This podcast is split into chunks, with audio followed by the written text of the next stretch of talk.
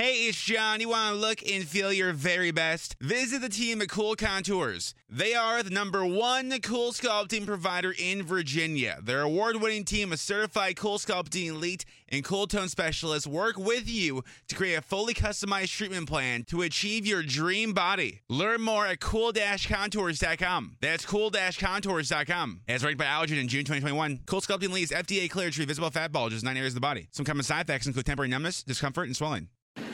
Allora oggi voglio parlarvi eh, della piattaforma che ospita la nostra radio network Anchor.fm. Creare un podcast non è mai stato così semplice, è l'unica app che ti consente di registrare podcast di alta qualità e distribuirli ovunque, compresi Google Podcast ed Apple Podcast tutto da un'unica piattaforma. Non servono attrezzature costose o esperienza nel fare podcast ed è gratuito al 100%. Allora, registri audio in alta qualità sia con il microfono interno del tuo dispositivo o collegando il microfono esterno che preferisci. Registri con amici o ospiti da qualsiasi parte del mondo. Ricevi messaggi vocali dai tuoi ascoltatori e aggiungi le loro domande o il materiale che ti hanno inviato al prossimo episodio. Aggiungi un'ampia gamma di intermezzi musicali ed effetti sonori al tuo podcast. Importi audio da utilizzare nei tuoi podcast da qualsiasi app del dispositivo. Aggiungi una qualsiasi canzone da Spotify riproducibile esclusivamente su Anchor in questo caso. Modifichi il tuo audio ovunque, lo strumento di creazione di splendidi episodi visivi consente di modificare e riorganizzare l'audio degli episodi del podcast. Accorcia o modifica le tue registrazioni con gli strumenti di modifica progettati appositamente per la creazione di podcast. Aggiungi musica di sottofondo intelligente al tuo file audio, sfoglia una vasta libreria di brani completamente gratuiti di alta qualità che regolano in modo intelligente il proprio volume per adattarsi alla tua voce. Aggiungi flag durante la registrazione per contrassegnare le parti su cui tornare per modificarle o rimuoverle. Condividi ovunque il tuo podcast, distribuisci facilmente il tuo podcast su tutte le principali piattaforme con un solo tocco, condividi ovunque il link di qualsiasi episodio o segmento, chi non ha installato Anchor potrà ascoltarlo con i riproduttori di podcast che preferisce o sulla pagina web del tuo profilo Anchor senza bisogno di un account. Inserisci un qualsiasi episodio sul tuo sito internet oppure inserisci il podcast e verrà riprodotto sempre l'ultimo episodio. Tieni traccia di quante persone ascoltano ogni episodio e di quali segmenti vengono riprodotti più di frequente, scopri chi sta ascoltando ogni segmento su Anchor, accedi a più analisi dettagliate sulla dashboard del desktop collegandoti al sito www.anchor.fm e quindi insomma voglio dire, come non usare Anchor, ecco perché noi l'abbiamo scelto al posto della piattaforma che usavamo prima di Spreaker ed ecco perché lo raccomandiamo a tutti, anchor.fm oppure cercate su Google Anchor oppure si scrive A-N-C-H-O-R oppure scriveteci. Per informazioni, possiamo aiutarvi ad aprire il vostro canale, possiamo aiutarvi tecnicamente con consigli, tutto gratuitamente, siamo a disposizione. Radio yoga network chiocciola gmail.com Entertainment World Radio by Yoga Network, vi ricordo il nostro indirizzo di posta elettronica radio yoga network chiocciola gmail.com vi ricordo il nostro canale youtube.com barra user barra coscienza spirituale. Vi ricordo i nostri libri digitali che potete comprare su snails-paceedition.stores.streetlib.com eh, tutti questi link li trovate comunque riassunti nel nostro sito www.soleluna.eu della nostra associazione internazionale per la coscienza spirituale Sole Luna, appunto. Vi ricordo ancora il nostro indirizzo di posta elettronica, così che possiamo mandarvi questi link direttamente nella vostra casella di posta se non siete riusciti a, a fare in tempo a prendere carta, penna, a prendere nota di indirizzi a volte un po' complicati. Radio Yoga Network, chiocciola gmail.com rimanete sintonizzati, Radio Yoga Network, Entertainment World Radio by Yoga Network, trasmette 24 ore su 24, 7 giorni su 7, 365 giorni all'anno. Le ricette del cuore di Cristina. Radio Yoga Network, chiocciola, gmail.com.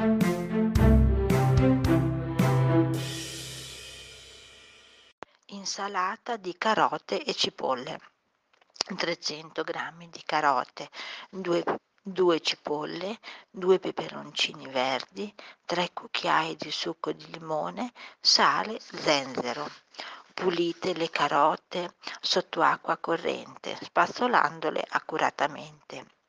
Quindi asciugatele e grattugiatele finissime. Sbucciate le cipolle, grattugiate anch'esse e grattugiate pure i peperoni, i peperoncini, dopo averli privati del picciolo. Disponete il tutto in un'insalatiera condite con il succo di limone e il sale e insaporite con un po' di zenzero secco grattugiato al momento o con dello zenzero fresco pulito e tritato finemente.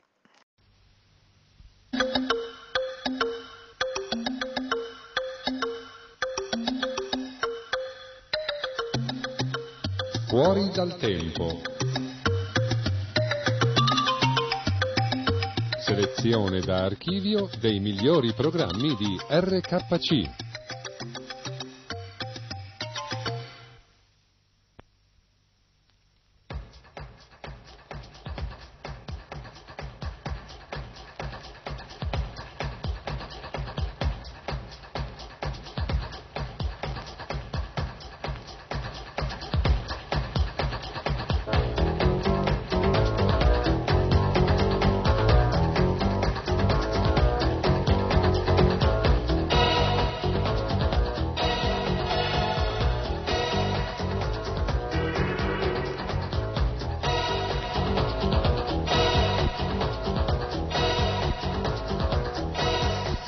Krishna, carissimi amici ascoltatori, eccoci qua per un'altra puntata di Fuori dal Tempo. Questa bellissima selezione dei programmi eh, migliori di RKC.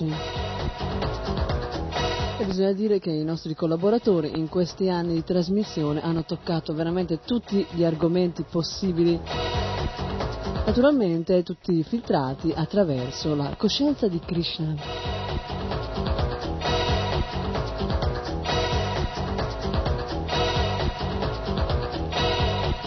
Uno degli argomenti principali toccato nei suoi vari aspetti è senz'altro quello che Prabhupada diceva essere la prima cosa da realizzare per intraprendere la vita spirituale.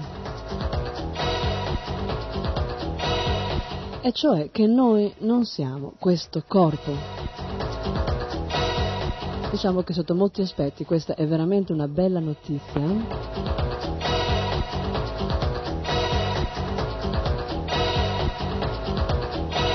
Eh no, noi non siamo questo corpo, siamo anime spirituali eterne e non abbiamo niente a che fare con i dolori eh, che eh, ci provoca l'essere imprigionati in questo corpo materiale con tutti i suoi difetti che ben sappiamo, o meno che dovremmo ben sapere ormai, no?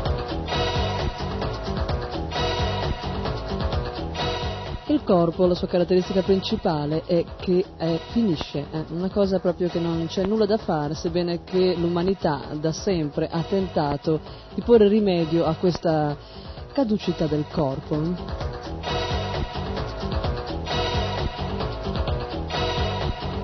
E a questo proposito, allora direi di passare subito a sentire da uno spezzone di un programma di Krishna Prema Das che cosa ci dice eh, su questo argomento particolare?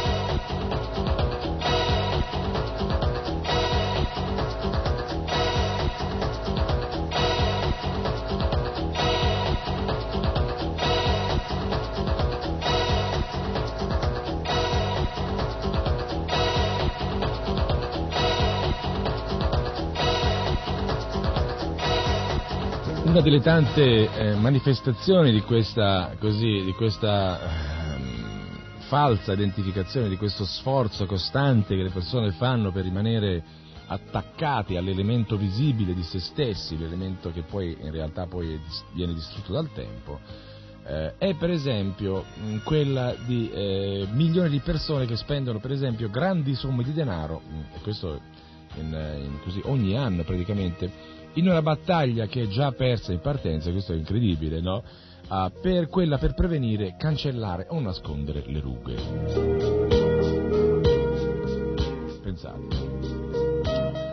Le donne, le, donne, eh, le donne, soffrono di questo inconveniente più degli uomini, sebbene nessuno ne conosca il motivo. Eh. Il motivo è chiaro, non è che... Eh, il motivo è chiaro. Comunque andiamo avanti. Le rughe appaiono quando, eh, con l'avanzare dell'età, chiaramente le persone invecchiano e lo strato più profondo, eh, cosiddetto sottocutaneo della pelle, perde parte dei suoi depositi lipidici. Privati di questo morbido supporto, gli strati superiori cominciano a cedere e a corrugarsi. quando entriamo nella descrizione così un po' più scientifica di quella che è la costituzione reale della nostra macchina, il corpo, diventa, si diventa sempre meno sentimentali. Cioè, questo ci riporta molto alla condizione reale, cioè a veramente analizzare e avere un'idea più precisa di quello che è in effetti il nostro corpo. Contemporaneamente, eh, dopo che questo morbido supporto appunto eh, perde parte dei suoi depositi lipidici e quindi gli strati superiori cominciano a cedere, a corrugarsi. Contemporaneamente, nello strato intermedio della pelle, il derma, una proteina, il collagene, comincia a irrigidirsi. Eh, comincia a irrigidirsi. Eh, come si fa allora? Eh, come si fa? Bah. Coraggio, coraggio! Che se tutto va bene, eh, ascoltando RKC, la prossima vita non dovrete prendere nessun corpo materiale. Il collagene conferisce normalmente alla pelle la sua resistenza ed elasticità, ma quando le molecole di collagene si organizzano in una struttura rigida, i cedimenti e le pieghe si fissano e queste sono le rughe.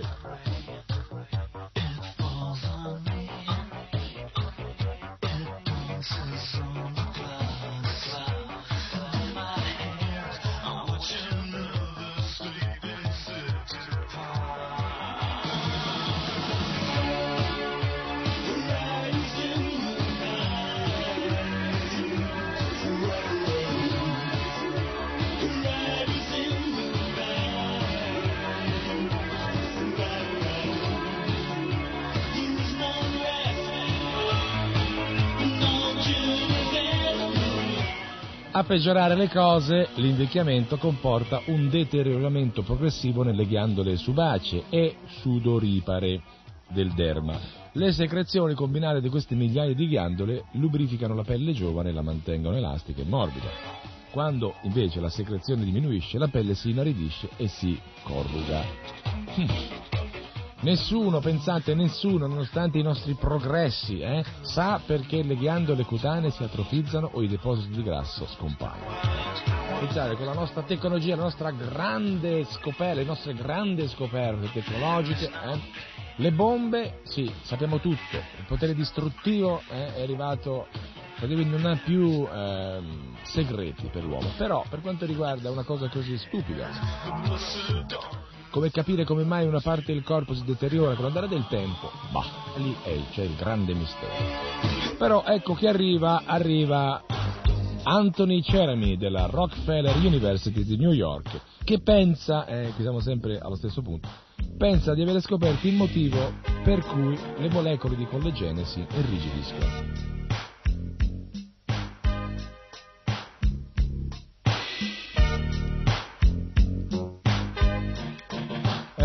Siamo sempre qui.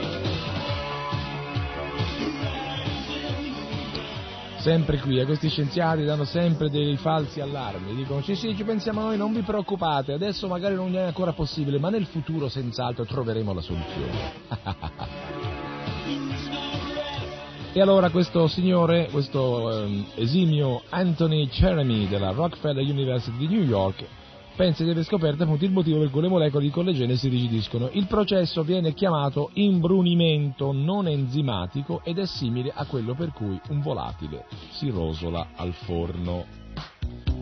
Purtroppo sappiamo bene che molti di voi hanno esperienze di questa attività, cioè rosolare eh, un cadavere di uccello al forno, eh, pollo, eh, qualche tacchino, eh, poi la cacciagione, eccetera. Purtroppo eh, questa fa parte un po' delle abitudini, delle brutte abitudini che siamo abituati ad avere di conseguenza a una indicazione di vita sbagliata.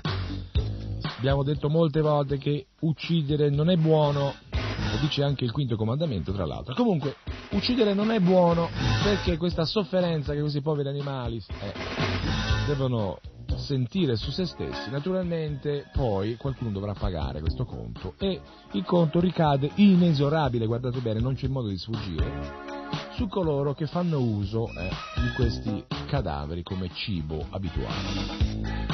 Andiamo avanti. In presenza di calore, dice Cerami, che mi sembra un po' più, eh, magari un oriundo italiano, eh, lo zucchero contenuto nei tessuti dell'animale agisce da collante, legando una all'altra le proteine della pelle e il volatile diventa bruno e rosolato. Il calore corporeo da solo basta innescare questo processo nell'uomo, ma poiché il calore del corpo umano è ovviamente molto inferiore a quello dei forni, adesso magari ci dicono che bisogna mettersi nei forni, andiamo avanti. Il processo è molto lungo, eh? Cerami afferma che il collagene della pelle delle persone anziane è effettivamente bruno-giallastro, mentre il collagene più giovane è bianco. Giallastro, eh? Lo scienziato americano ipotizza che la rigidità dei tessuti associata all'imbrunimento non enzimatico contribuisca a determinare alcune delle malattie tipiche dell'invecchiamento, come l'arteriosclerosi, la cataratta e l'artrite non è in grado però di consigliare nessuna terapia, e qui casca l'asino, il famoso asino, speriamo che non caschi, sebbene abbia osservato che alcuni conservanti alimentari possono ritardare il processo. Eh, ritardare il processo. Adesso chissà quanti pensano, oh, se non altro posso vivere bello per qualche anno in più. Eh. A parte ciò, solo il lifting è in grado di eliminare le rughe. Il lifting è un'operazione chirurgica che fanno. Eh. No Lubrificare la pelle può essere anche d'aiuto, ma i preparati più complicati non sono più efficaci del semplice olio. Quindi inutile di farvi, non fatevi imbrogliare ancora di più da persone che vi dicono che con questo prodotto, l'altro prodotto, senz'altro ritornerete giovani e belli. Eh? Per quanto riguarda le creme al collagene e all'elastina, Roger Brudin, che è un dermatologo della facoltà di medicina del New Jersey, Consiglia di non farsi illusioni. Oh, finalmente una persona che parla chiaro. I miglioramenti non possono essere che temporanei.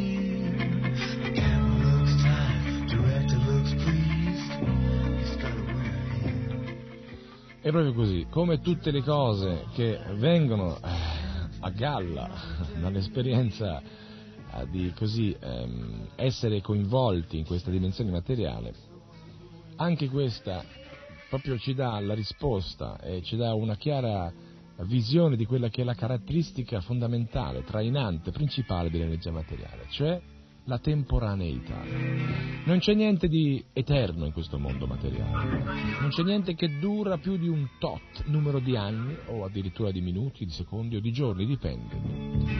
Quindi attaccarsi a qualcosa che ha questa caratteristica è eh, praticamente un suicidio perché è garanzia assoluta che questo oggetto dei sensi, questo oggetto che può darci questo pseudo felicità, prima o poi se ne andrà, scomparirà.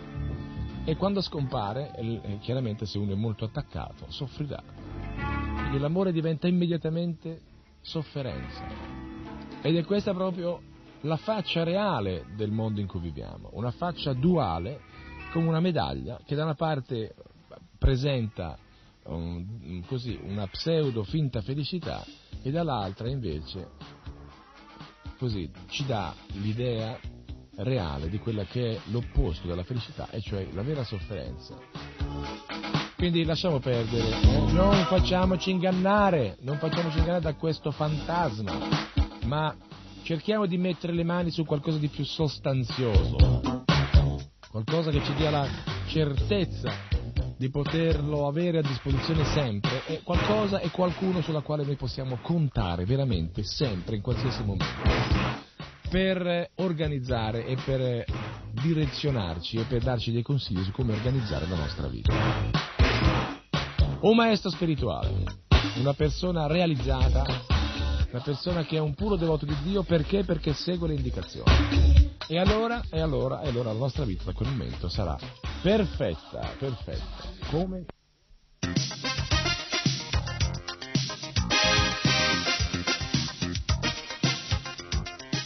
Fuori dal tempo. Selezione da archivio dei migliori programmi di RKC.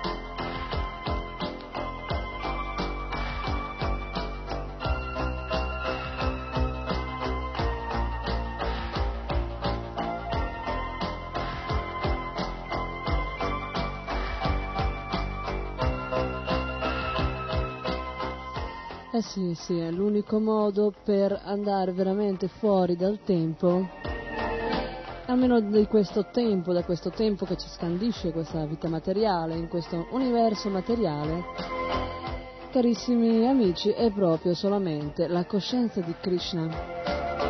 Ritrovare questa conoscenza, eh, questa conoscenza che noi non siamo questo corpo, che siamo anime spirituali, frammenti eterni di Dio Krishna, la persona suprema. Solamente in questo modo potremo risolvere i nostri problemi eh, di eternità. In effetti, essendo eterni, chiaramente eh, siamo, per questo motivo siamo continuamente desiderosi di acquisire questa nostra effettiva qualità di cui siamo effettivamente in possesso.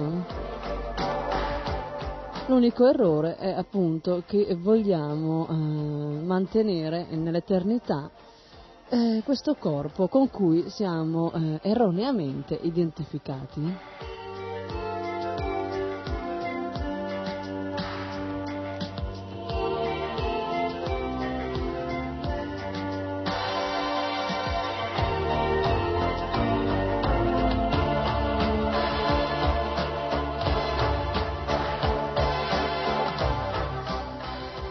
Adesso passiamo a un altro breve spezzone che tratterà di un argomento che è legato, diciamo, a questa uh, identificazione con il corpo. Un argomento sempre interessante.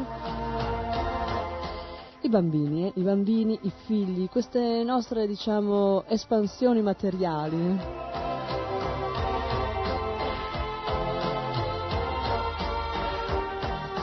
Veramente il modo di vivere queste esperienze di genitori, di figli, i modi sono tanti nell'ambito materiale, però i, i devoti di Krishna hanno diciamo, la visione più chiara e più eh, logica eh, di cosa significa essere padre, di cosa significa essere figli.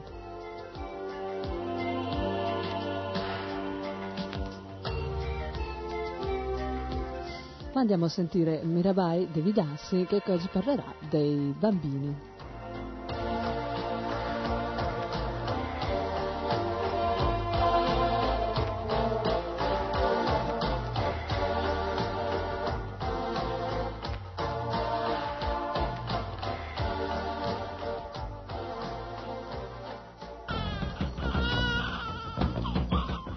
Bambini che nascono, piangono, bambini che sono spesso la speranza del, dei loro genitori, bambini che diventano una fonte di, di sofferenze per i loro genitori, bambini, bambini. come voi abbiamo sentito, uh, Raffaele non aveva illusioni per suo, la sua figlia, no? Ah, non aveva tante da, aspettazioni da lei e poi uh, adesso, essendo che lui ha la sua vita da fare e anche lei ha la sua, non sembra molto disturbato il fatto che i loro sentieri non incrocino mai. O diciamo non così spesso. La sua posizione è una, una posizione unica direi. Eh, ma diciamo non troviamo così spesso genitori che sono resignati o almeno eh, consapevoli del fatto che eh, dai figli non si può veramente aspettare niente. Chi non eh, è cosciente di questo fatto soffre, vediamo le mamme che si sentono abbandonate dai, pro- eh, dai propri figli eh, padri che sentono come il figlio non ha mai eh, rispettato lui, non ha mai preso in considerazione i suoi desideri.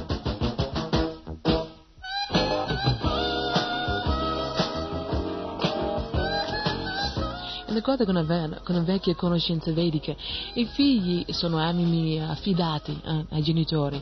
In questo affidamento c'è anche un dovere, uh, un dovere di informare questi figli sulla vita spirituale, di aiutarli di non prendere un'altra nascita in questo mondo materiale, di dargli una gioia, una pace, una tranquillità e anche una conoscenza che serve per aiutarli di vivere meglio in questa vita e anche di prepararci per la prossima.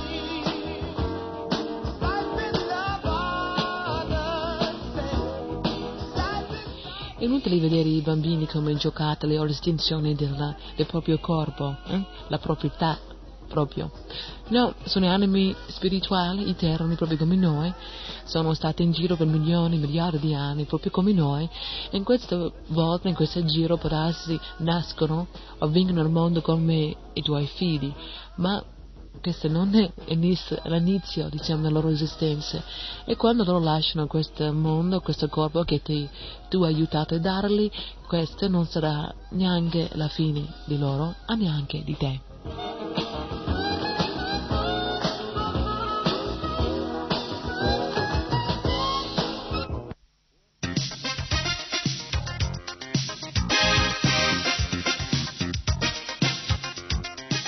Fuori dal tempo.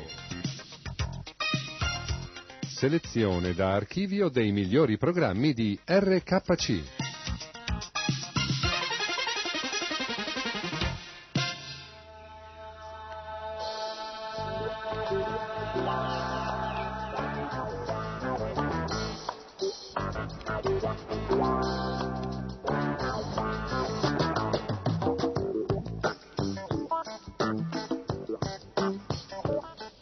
Proposito, a proposito di eh, bambini, di persone, di anime che eh, prendono un corpo, che si reincarnano in un corpo che eh, occasionalmente possono essere genitori, figli, anzi sicuramente eh, saranno prima l'uno poi l'altro e che quindi l'unico legame diciamo, è una coincidenza di karma. Il karma è la famosa legge di azione e reazione mm, che in ogni vita così si, fa, si tira il conto, si tira la somma delle azioni della vita precedente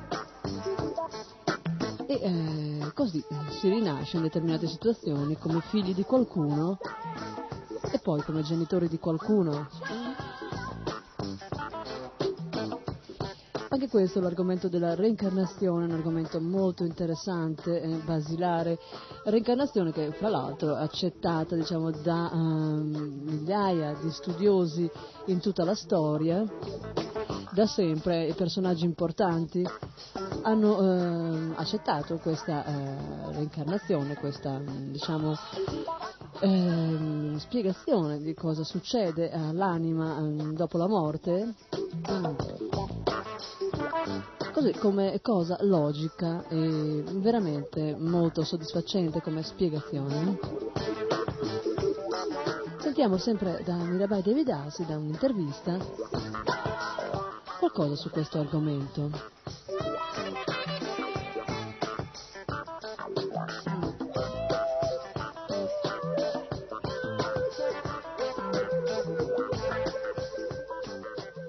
Questo volevo chiederti che cosa hai pensato, pensate della reincarnazione? Della? Della reincarnazione. Ma quella l'ho sempre creduta già prima. Mm, Quella è una cosa alla quale ho sempre creduto, mm. che esistono anche dimostrazioni.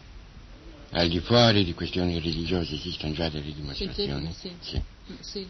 Quindi quella è una cosa, soltanto che quello che mi mancava era un concetto filosofico che l'accettasse Mhm. E anche che me lo spiegasse in modo che io possa accettare. Sì. Inoltre, una concezione religiosa che mi metta anche in armonia con me stesso, con quello che mi circonda, Sì. con quello che voglio essere e con quello che posso essere. Quando ho raggiunto quell'equilibrio, allora l'unica cosa è ringraziare il metodo, il sistema o quella cosa per cui ho raggiunto questo equilibrio. Sì. Ecco. Già, la vittoria. Se- sei arrivato. Allora, chiediamo a tuo fratello, Marco. Sì, a proposito dell'incarnazione, io devo dire una cosa molto interessante, però non ricordo la fonte. Io sentii dire che Bonifacio VIII, famoso papa della cristianità, adesso non ricordo, visse probabilmente intorno al 1300, diceva che inferno e paradiso non esistono come entità a parte, come diciamo cose, luoghi a parte da questa vita, ma sono in questo mondo, inferno e paradiso. E questo qui mi ha un po' collegato alla reincarnazione, cioè se uno fa una vita peggiore o migliore a seconda diciamo quello che potrebbe essere inferno o paradiso, ecco. quindi in un certo senso questo concetto della reincarnazione io l'ho sempre intuito, Mhm, no? E ne ho avuto eh, conferma dalla Bhagavad Gita. mhm. Bhagavad Gita. Sì, forse. Bhagavad Gita. No, ma questo di Bonifacio VIII è interessante da dire perché forse molti non lo sapevano, che il Papa dice che l'inferno e il paradiso sono di questa terra, che mi sembra un'affermazione addirittura profana, profana detta dal Mm. Papa. Invece probabilmente fu come? Poi è stato messo a tacere. Sì, sì, no, chiaramente, chiaramente questo qui sì, però lo lessi da qualche parte. Era un Papa un po' particolare, no? Secondo alcuni un grande Papa, secondo altri come Dante proprio lo butta giù nell'inferno. Mhm. Sì. Dipende come può essere detto, come può essere visto. Ok, va bene.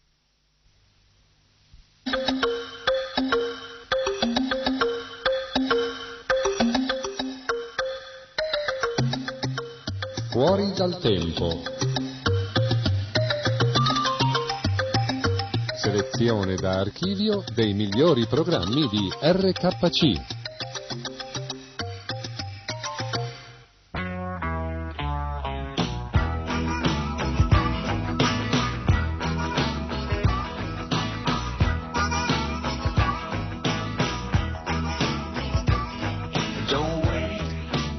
Non aspettare.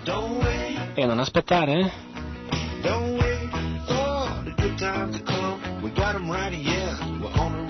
Non aspettare, bisogna correre, bisogna andare. Non aspettare.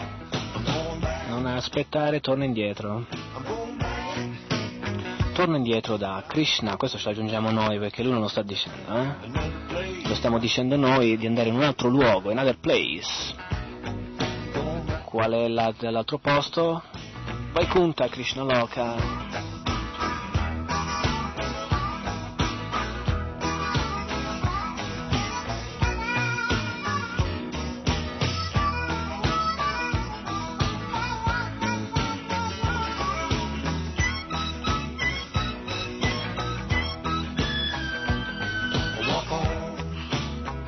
Allora, benvenuto nel mondo spirituale. Allora, vieni con noi?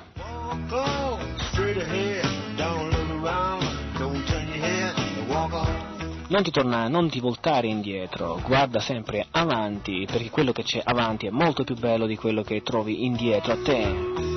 L'anima spirituale passa di corpo in corpo, dai pianeta in pianeta, di universo in universo, semplicemente soffrendo. E, e la parte grottesca della faccenda è che ognuno pensa di essere felice, mentre invece sta semplicemente soffrendo. Anche nei momenti in cui la persona pensa di essere felice, quella felicità è semplicemente la negazione temporanea, momentanea del dolore. E siccome è momentanea chiaramente si soffre di più perché si sa che è temporanea. Dopo quel poco di felicità, che poi è niente in confronto alla vera felicità, c'è ancora all'agguato, dietro l'angolo, la sofferenza.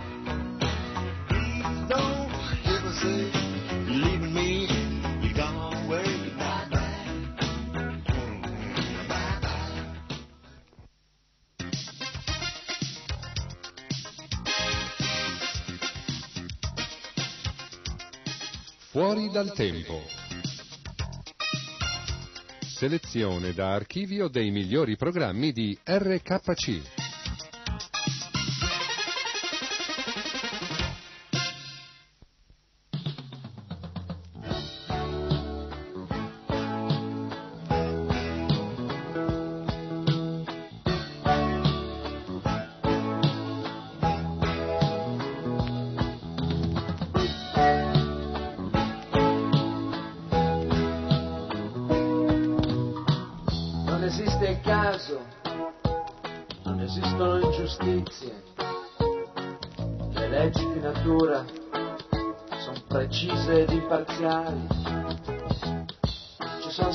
Cause, ci saranno sempre effetti, ogni gesto conta, ogni pensiero, ogni parola, ogni pensiero e gesto, ogni parola.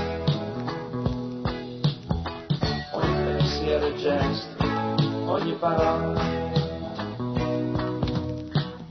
È così che il tuo presente viene dal passato, che adesso stai creandoti il futuro, libero di fare scelte ed anche di sbagliare, non puoi tirarti indietro al momento di pagare, c'è sempre da riscuotere o pagare, c'è sempre da riscuotere o pagare. Guarda un po' bene vivi e cosa fai, guarda un po' bene cosa cerchi, cosa vuoi. Guarda un po' bene se ti senti soddisfatto, se non è forse tempo di rivedere tutto. Tu chi sei? Da dove vieni dove vai? Domande tu te le sei fatte mai? Da dove viene uno che nasce? Che cosa muove un corpo? Cosa gli manca quando, quando dicono che è morto? Cos'è che manca al corpo quando è morto? Cos'è che manca al corpo quando è morto?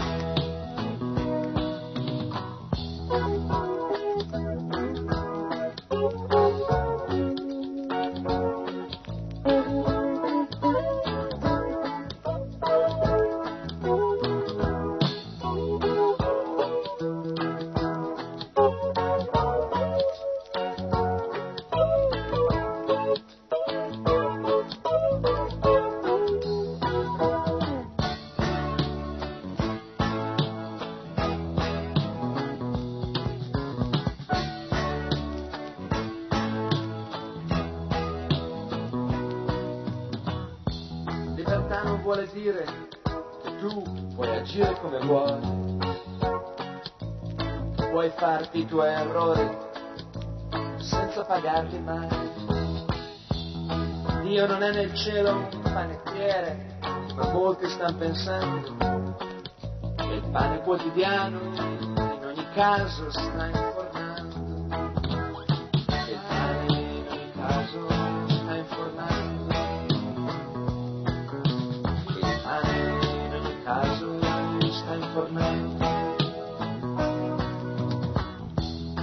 Esiste il caso, non esistono ingiustizie.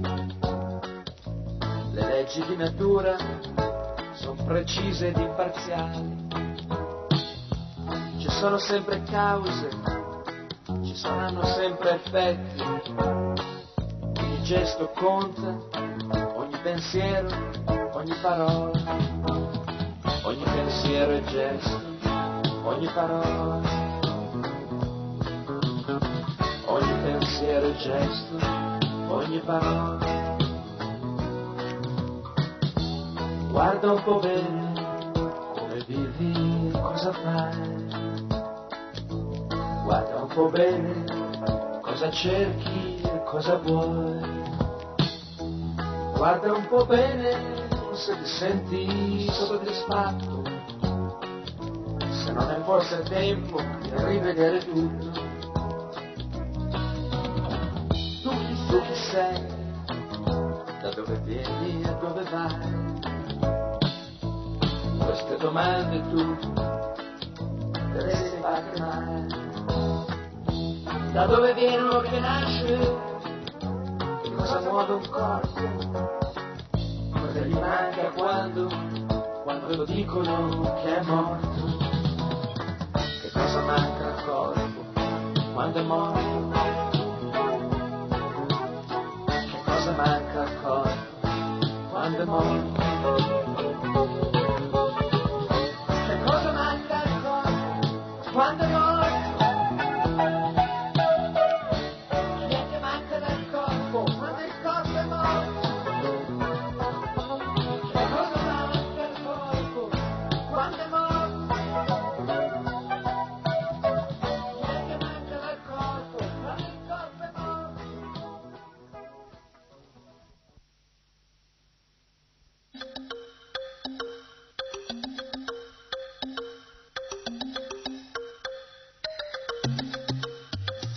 Dal tempo.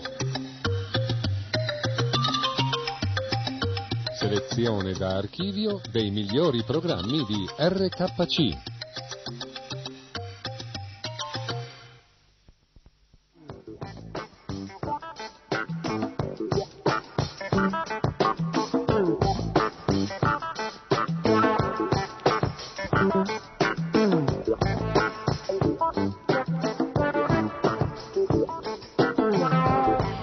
Benissimo, continuiamo il nostro viaggio così all'interno di questo mondo delle trasmissioni dei devoti di Krishna e automaticamente, chiaramente, all'interno dell'universo e dei devoti di Krishna.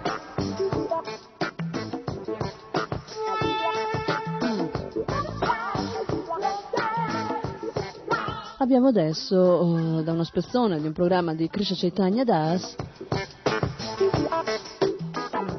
viaggio nel mondo dell'ecologia e delle cose naturali.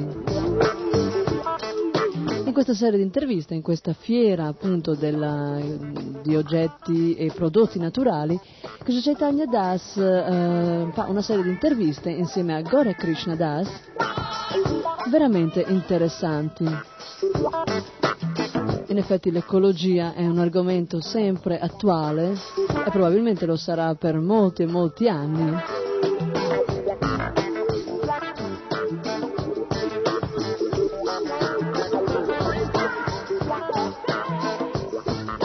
In effetti, in effetti l'ambiente eh, che ci circonda non è altro che lo specchio delle nostre coscienze.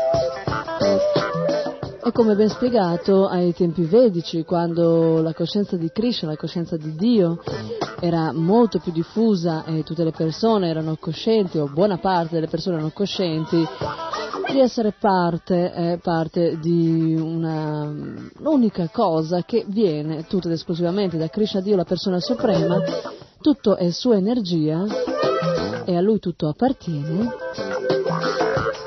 A quei tempi, dicevamo, anche la natura era veramente completamente al servizio dei bisogni dell'uomo, anche perché era assolutamente rispettata. Oggi vediamo che, eh, cominciando dalla- dalle stragi eh, di mucche e animali che quotidianamente vengono fatte nel mondo, Cominciando da questo, dicevo, si può notare quanto invece il rispetto per gli altri esseri viventi e con questo chiaramente anche alberi, foreste e il pianeta intero sia decisamente eh, scaduto. Quindi non possiamo aspettarci niente in cambio allora dalla natura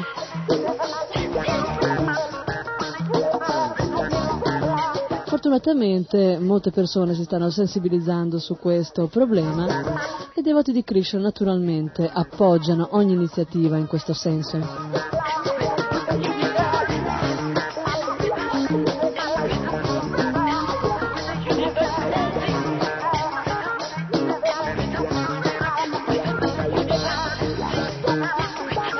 Andiamo a sentire eh, dal nostro spezzone di programma.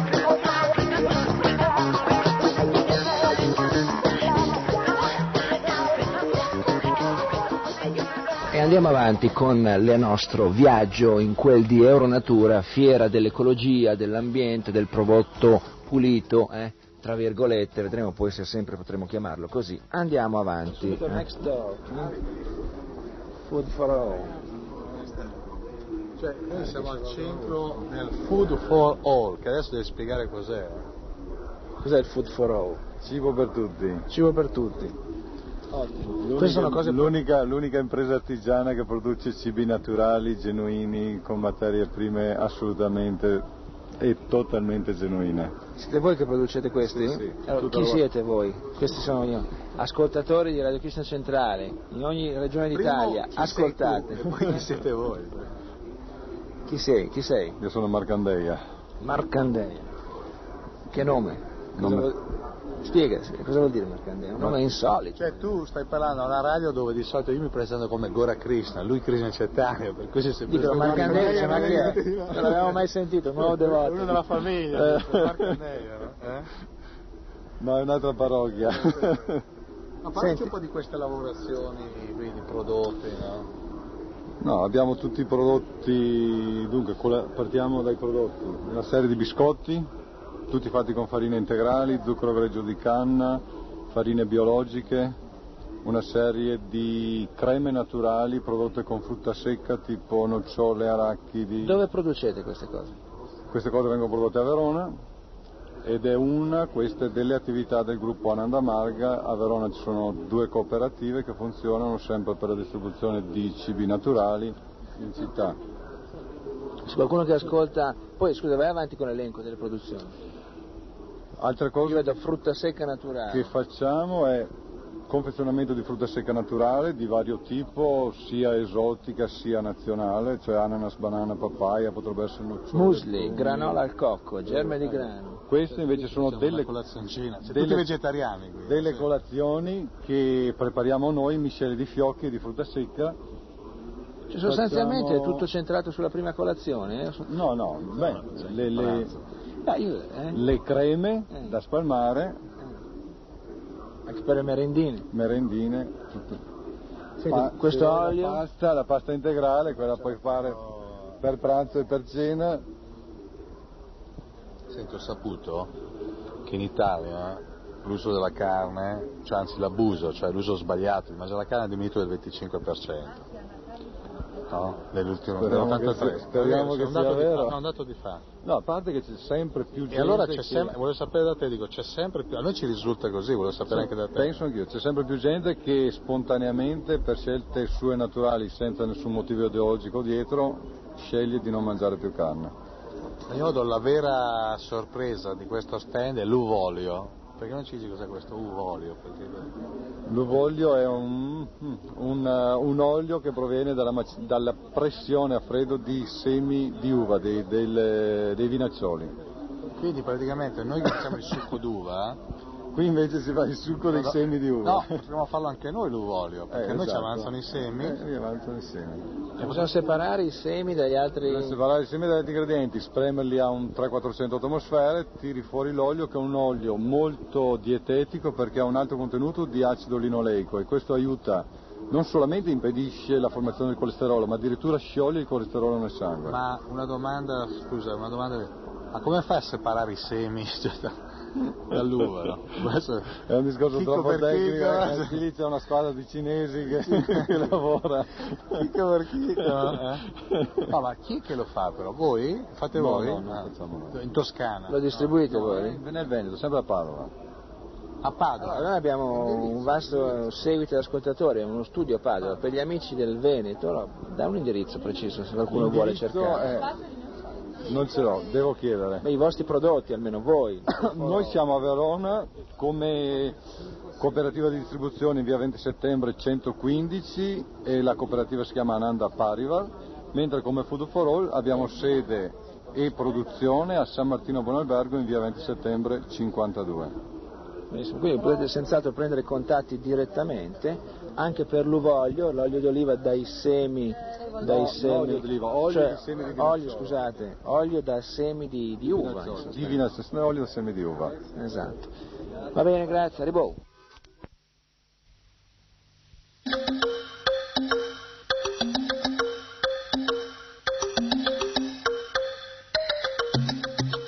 Fuori dal tempo.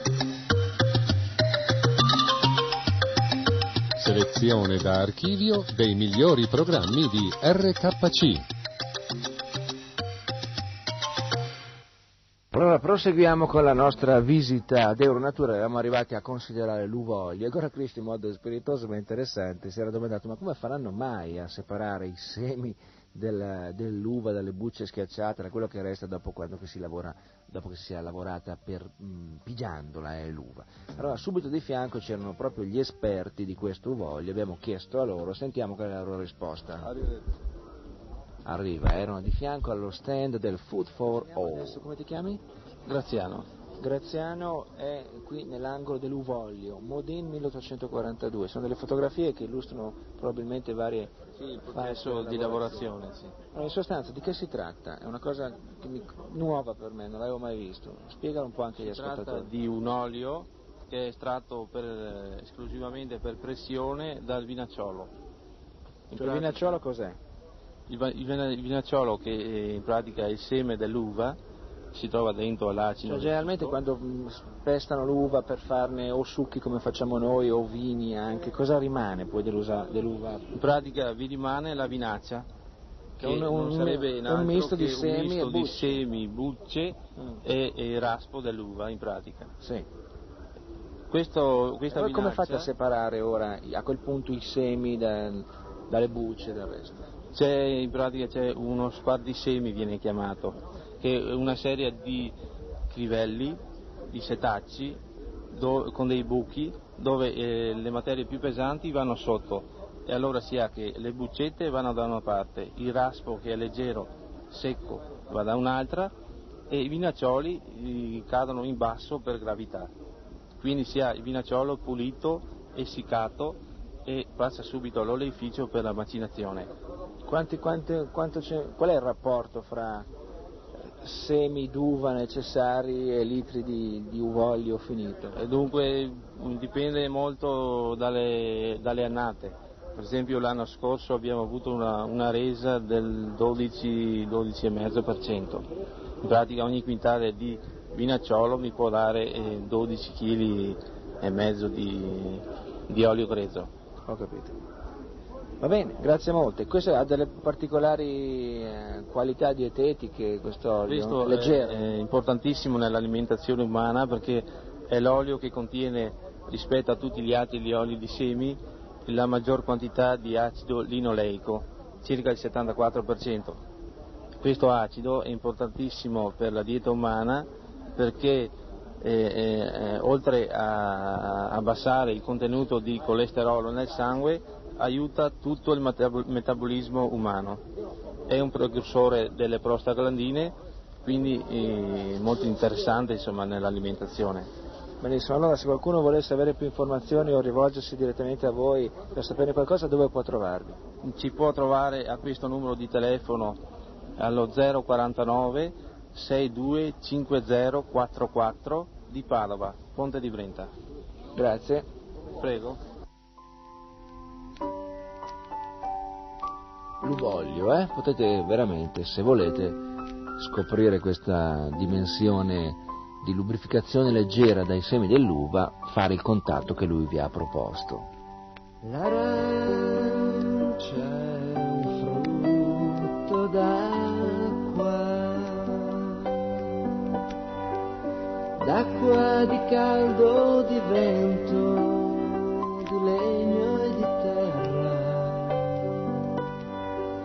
Il latte un dono bianco bianco di prendere l'erba e donarla da bere. Intanto l'uomo con il carro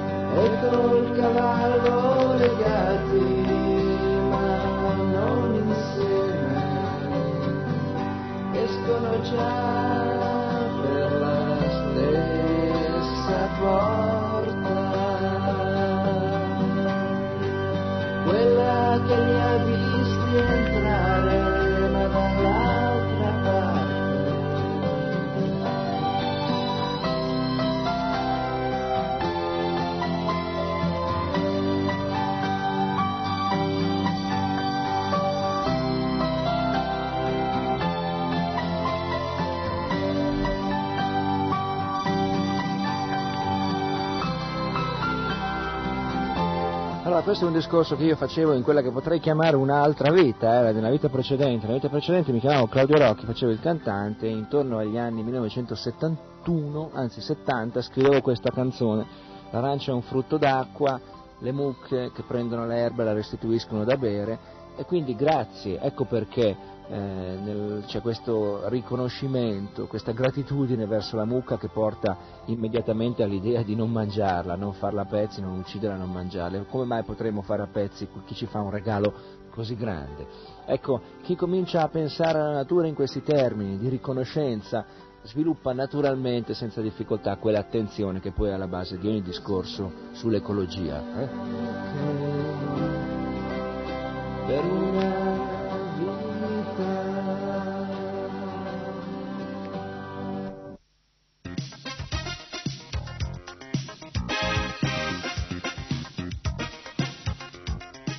Fuori dal tempo. Selezione da archivio dei migliori programmi di RKC.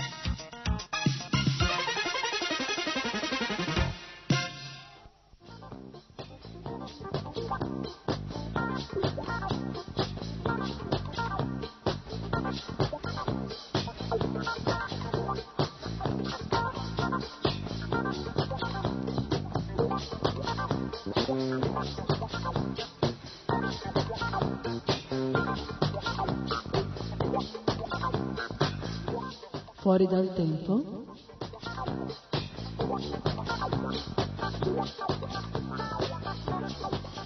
Eh sì, è fuori dal tempo, sì. Siamo veramente fuori dal tempo. Infatti, infatti, i discorsi che i devoti di Krishna stanno facendo da molti anni ormai vanno sempre, sempre, costantemente bene.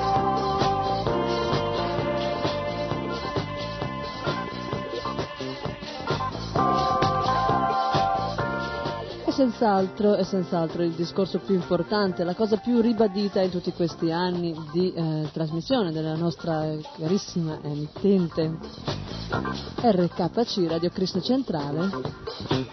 È senz'altro l'invito ripetuto miliardi, miliardi di volte a cantare, a cantare che cosa?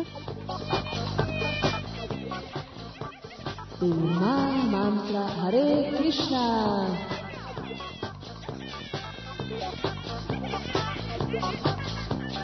Il Ma Mantra Hare Krishna. L'inizio, la metà, la fine di ogni cosa, di ogni pensiero, parola, azione dei devoti di Krishna. Veramente questo mantra, composto da 16 parole, ha una potenza eh, inconcepibile, diciamo. Naturalmente si può analizzare da tanti punti di vista, i devoti di Krishna diciamo che si fidano dei maestri spirituali che eh, compongono la nostra catena disciplica e in ultima analisi si fidano di Krishna, di Dio, la persona suprema. Si fidano dei santi, eh, dei sadhu, delle persone che hanno già praticato e hanno già realizzato la eh, potenza del Mahamantra Krishna si fidano delle scritture rivelate, questi antichi testi, grandi classici dell'India, le più antiche scritture spirituali che esistono sul pianeta.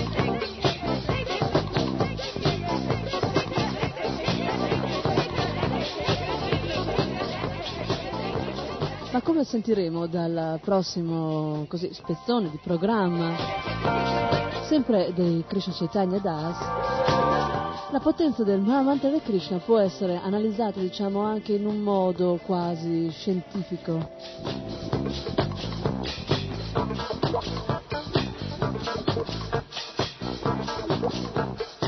E questo modo di analizzare le cose è sempre molto interessante, alle persone mh, piace molto vedere le cose sviscerate e spaccate, e proprio così, in modo tecnico-scientifico. Ma andiamo subito a sentire.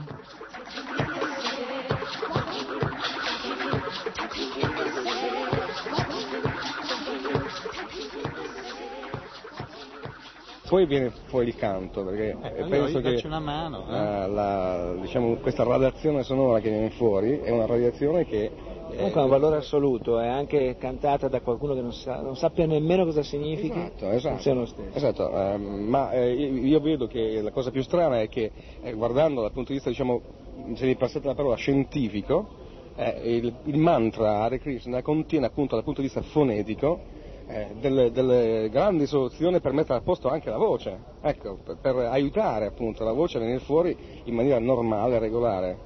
Infatti noi quando rispondiamo al telefono diciamo Hari Bol, vuol dire Bol che canta Hare Krishna. Esatto, ma per esempio quella A, no, l- l'uso della vocale Haribo, no? Della- la R per esempio, questa liquida che ha una funzione quasi voca- vocalica, no?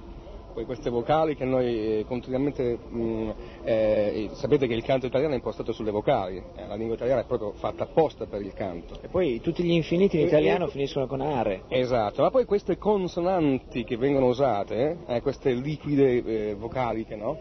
Eh, e poi per esempio la, la B di Haribol, no? Bol, bol. Eh, È una, una cosa che, una consonante che porta la voce, come si suol dire, in avanti. Insomma, Vogliamo eh. una rubrica su mantra del professore. Il eh, canto del Mahamantra potrebbe essere. Ah, indubbiamente, se potesse La essere utile, mantra, eh? se potesse essere utile, eh, senza dubbio. Certo, certo, direi più che utile, utilissimo. Ma grazie, molto gentile.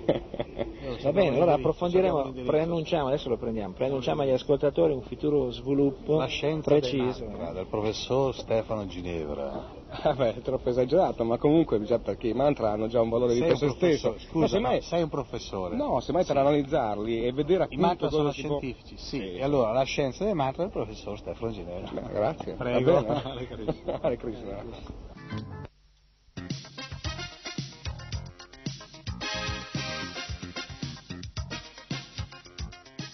Fuori dal tempo. Selezione da archivio dei migliori programmi di RKC.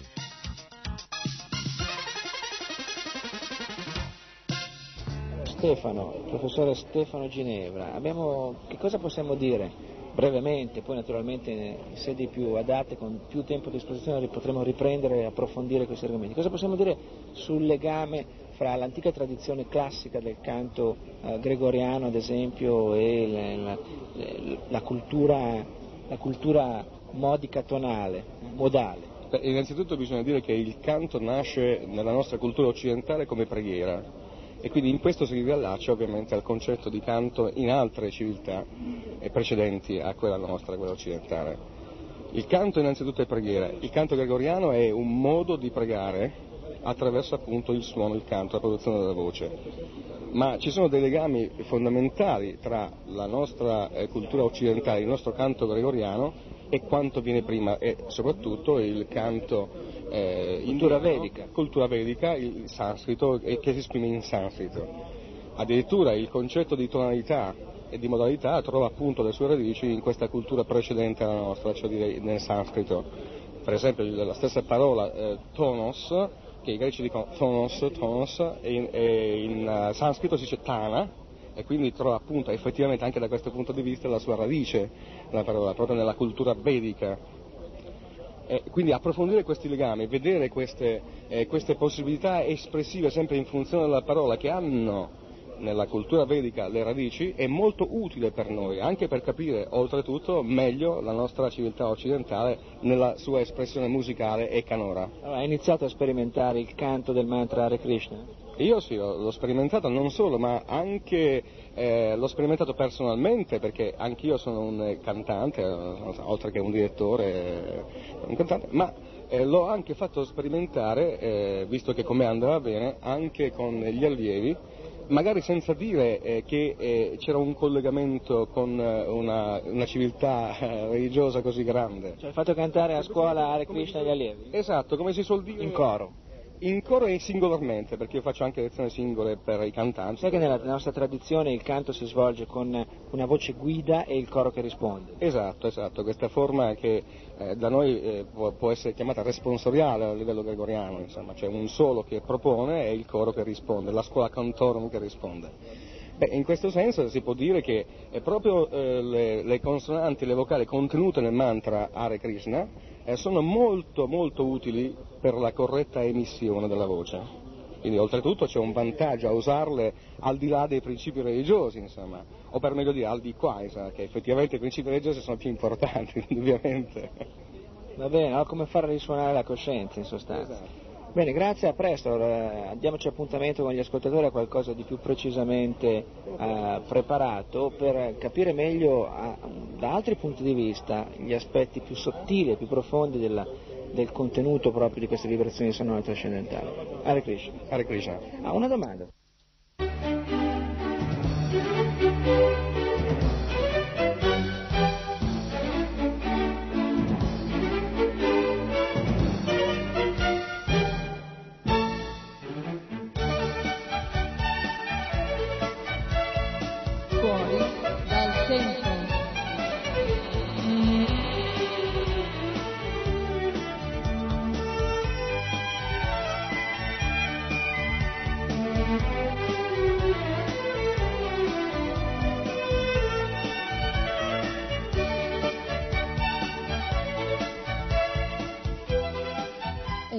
Sentito in quanti modi si può pensare al eh, Mahamantra di Krishna.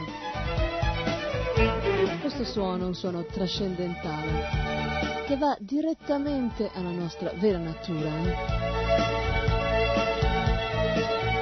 Quindi diciamo che la nostra intelligenza è contaminata dalla natura materiale, è contaminata dall'identificazione con questo corpo non può, non può al momento attuale capire l'effettiva importanza e come effettivamente funziona questo Mahamantra di Krishna. Ci basta sapere che eh, Mahamantra di Krishna, essendo mh, di natura spirituale, essendo il nome di Dio e, come ben sappiamo eh, quando si parla di Dio si parla di assoluto, quindi non c'è alcuna differenza tra la stessa persona di Dio, il suo nome, i suoi attributi, le sue attività. Quindi come dicevamo, Maha Mantra che va direttamente alla nostra vera natura.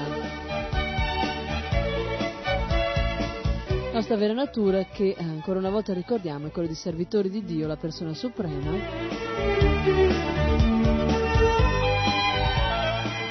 Quindi andiamo al di là, eh, andiamo al di là di questo sogno, di questi sogni che stiamo vivendo ormai da innumerevoli esistenze cerchiamo di analizzare e di capire bene che quello che stiamo facendo in questo corpo sono cose che abbiamo fatto miliardi di volte, anche in altre forme viventi. Eh, nascere, invecchiare, morire, ammalarsi, mangiare, dormire, riprodursi, difendersi appartengono tutti allo stesso sogno.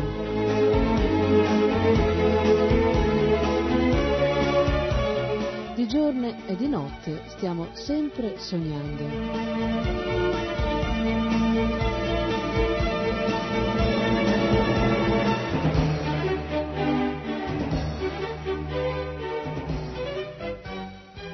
Night and Day Dream. Di notte si sogna, e ci si identifica con quella situazione. Mettiamo caso che uh, stiamo sognando di essere inseguito da una tigre, sentiremo paura e stiamo scappando. La tigre è sempre un palmo dietro di noi, non ci raggiunge, però la paura di essere raggiunta è sempre lì. Quindi sebbene la tigre non esiste a livello fisico, però la paura è lì lo stesso. Così in questo mondo materiale non siamo questo corpo materiale, ma la sensazione di dolore è sempre lì, è a livello mentale, immaginario. Allora voi sentirete da questo, chi conosce l'inglese naturalmente sarà facilitato, questa canzone è forse la più significativa di tutto il disco, di tutto l'LP, Night and Day Dream, sognare di notte, sognare di giorno, la vita è un sogno. La realtà è quando ci svegliamo, è la nostra realtà spirituale in relazione con Krishna. Dopo di questo mh, brano possiamo discutere ancora di più e dire qualche parola. Allora, gli Ananta, Night and Daydream.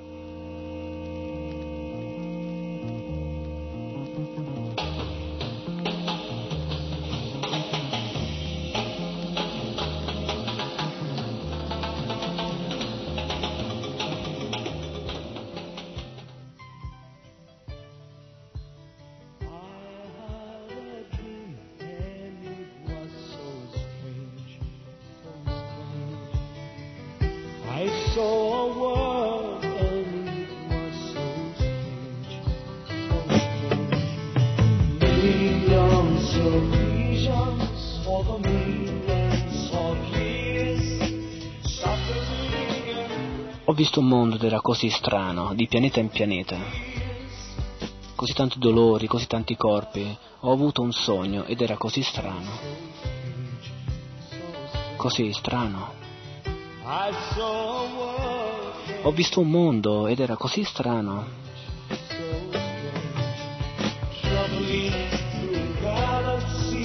Viaggiando da un pianeta all'altro attraverso le galassie, evolvendosi attraverso le specie di vita. E tutti noi stiamo vivendo in un sogno, queste sono le parole di questo disco. Stiamo vivendo in un sogno di notte e anche di giorno.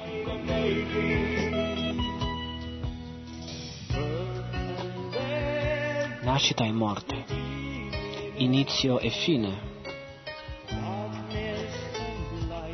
tenebre e luce. È così duro a capire la realtà.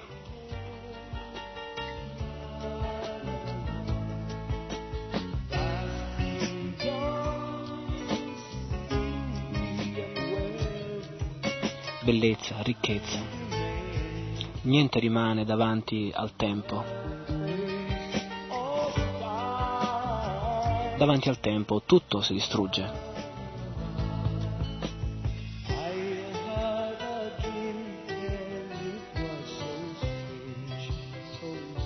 Ho sognato ed era un sogno strano.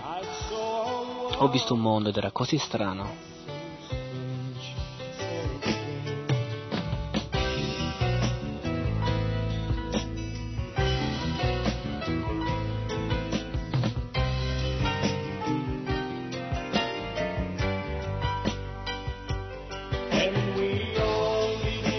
Stiamo tutti vivendo in un sogno.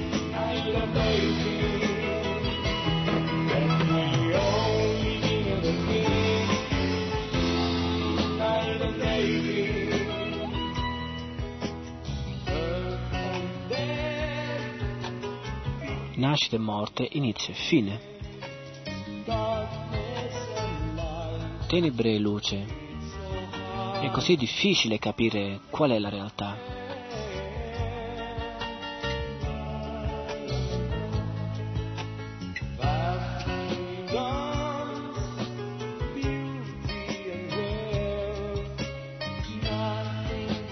Quello che c'è di materiale non resiste davanti all'attacco del tempo, davanti alla realtà del tempo che scorre e porta via tutto.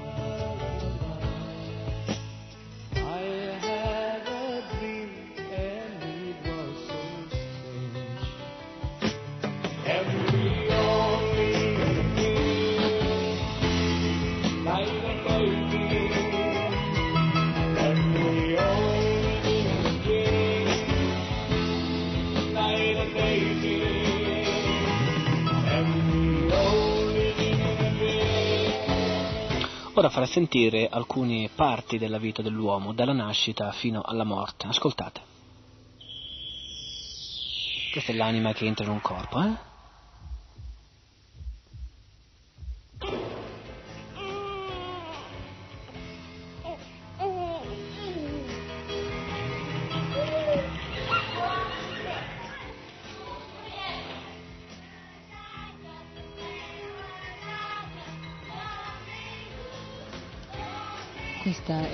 È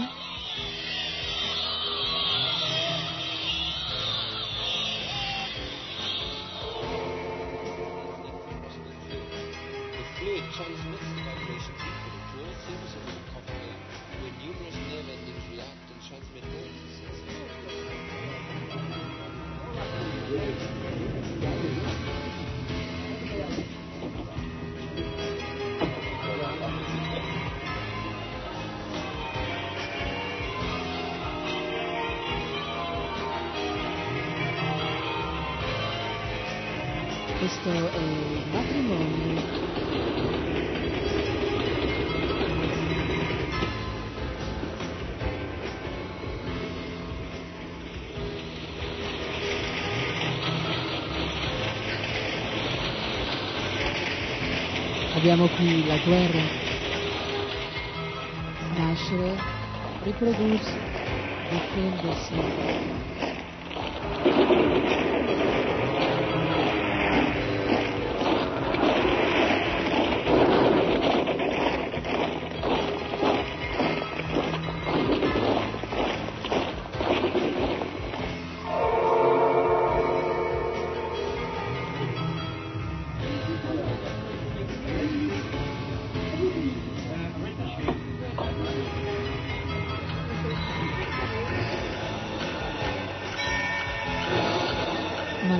momento della morte si sta avvicinando.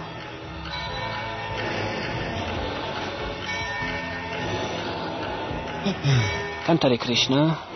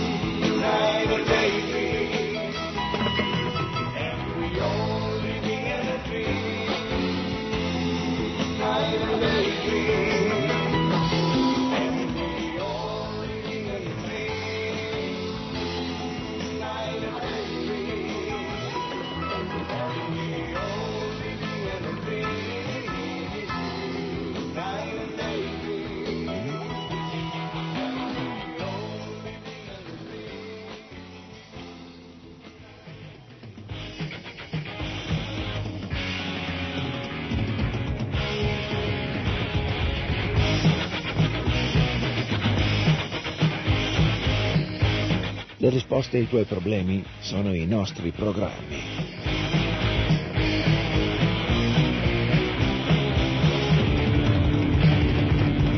Radio Krishna Centrale.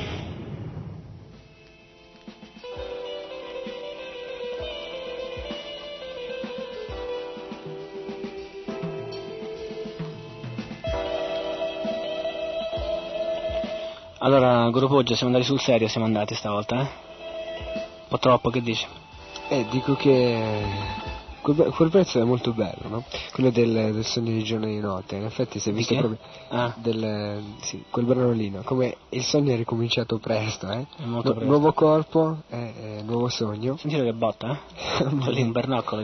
E in effetti quello è- ho avuto proprio così un... come- mi ha colpito molto perché mi ha fatto vedere come effettivamente la nascita è dura.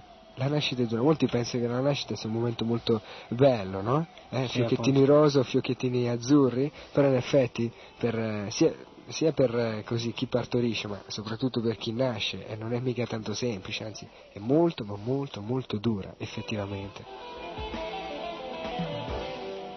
Quindi bando alle illusioni, eh? Che vogliono no, così il momento della nascita come il momento senza problemi, il momento bello per eccellenza.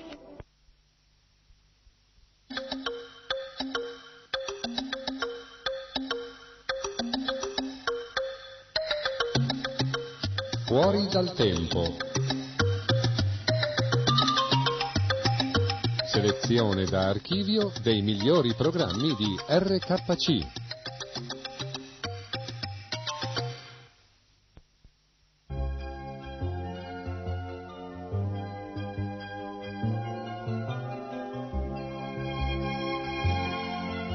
Eh sì, RKC è proprio qui per togliere ogni illusione. C'è che magari chi dice, ma perché questi devoti di Krishna vogliono toglierci ogni illusione? Ma perché? Perché illusione, naturalmente, la parola stessa lo definisce, è una cosa che non è vera, che non è reale. Però non, è solo, non c'è solo da togliere, eh? togliamo le illusioni e non è che rimane così vuoto, non ne rimane più niente. Mettiamo la verità, mettiamo la realtà.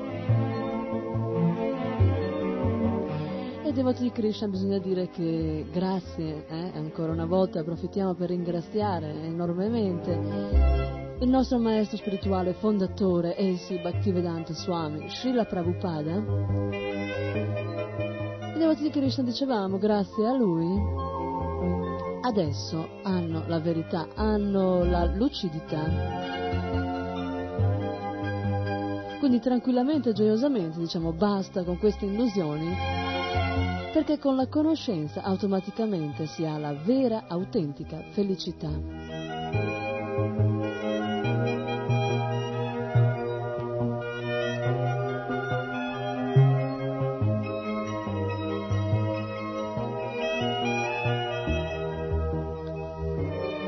E a proposito di Srila Prabhupada, chi più di lui eh, ci può spiegare chiaramente e in modo perfetto. Che cosa significa sognare, cosa significa sognare di notte e sognare di giorno, che cosa significa come capire che non siamo questo corpo. Quindi senza indugio andiamo a sentire da una lettura di Praladesh Das che cosa ci dice a proposito Sua Divina Grazia Bhaktivedanta Swami Srila Prabhupada. Sentiamo un po' cosa Srila Prabhupada uh, ha da dirci uh, riguardo all'argomento che è il sé e i suoi corpi. E questo lo ricolleghiamo anche al fatto che fumare o prendere intossicanti eh, ci fa identificare al nostro corpo, quando invece appunto noi siamo il sé, l'anima e non siamo il corpo. Questo articolo qua ci spiegherà molto chiaramente come noi non siamo questo corpo.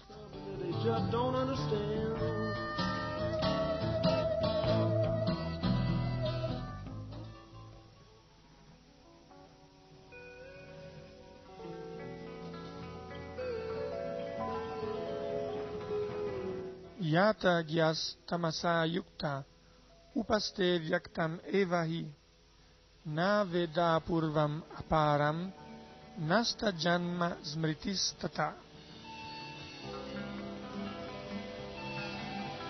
Come una persona addormentata agisce in accordo al corpo manifestato nei suoi sogni e lo accetta come se stesso, nello stesso modo la stessa persona si identifica con il suo attuale corpo che è, è acquistato a causa delle eh, sue attività passate religiose o irreligiose e nello stesso modo la persona è incapace di conoscere le sue vite passate o future.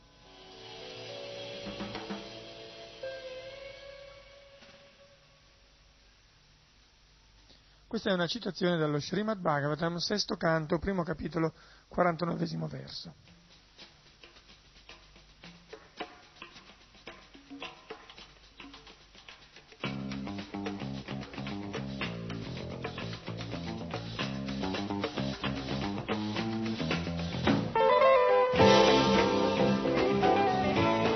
Qui c'è la Prabhupada inizia dicendo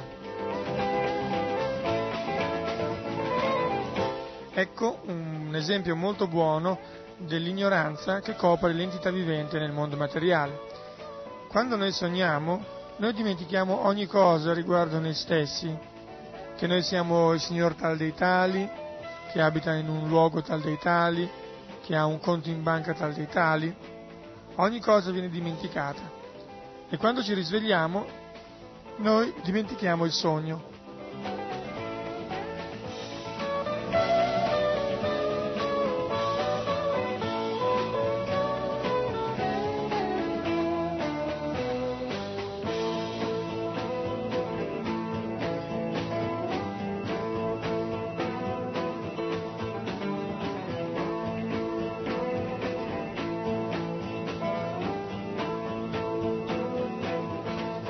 Questa è la nostra esperienza giornaliera, ma eh, sia che noi siamo nello stato sveglio o nello stato addormentato, noi vediamo le nostre attività.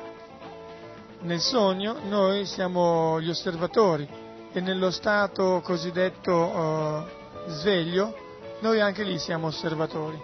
Così noi, anima spirituale, che eh, sperimentiamo, rimaniamo lo stesso, ma le circostanze cambiano e noi dimentichiamo.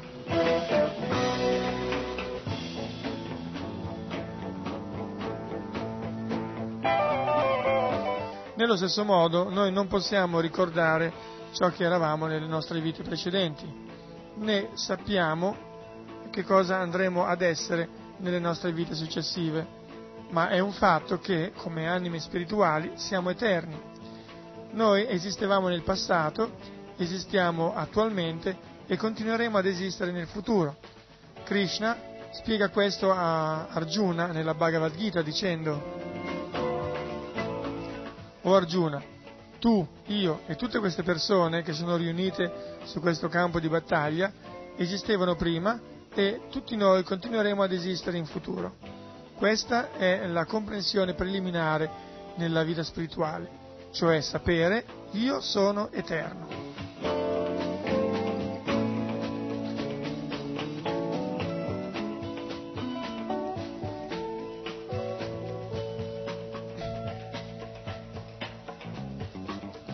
Come anime spirituali noi non prendiamo nascita, né moriamo.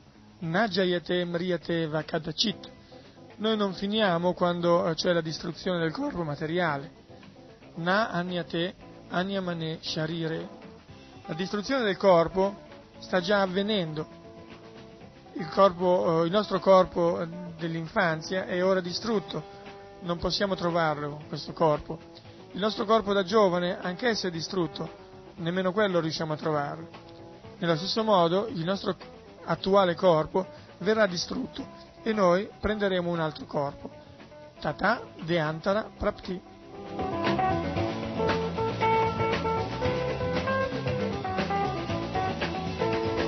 Quando l'anima trasmigra, il corpo grossolano viene perso.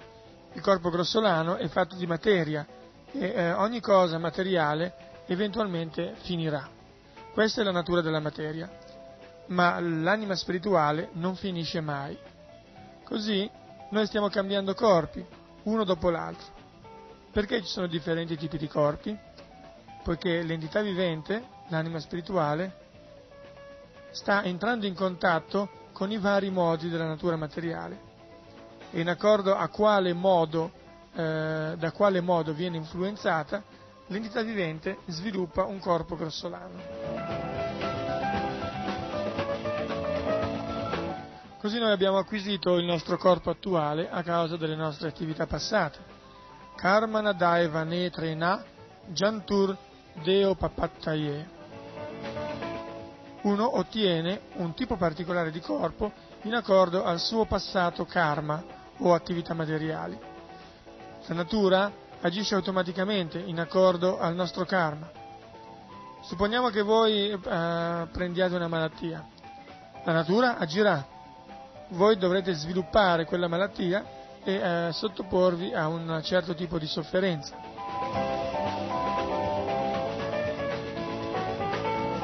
Nello stesso modo, quando noi giungiamo sotto l'influenza dei modi della natura materiale e eseguiamo attività karmiche, noi dobbiamo trasmigrare da un corpo all'altro.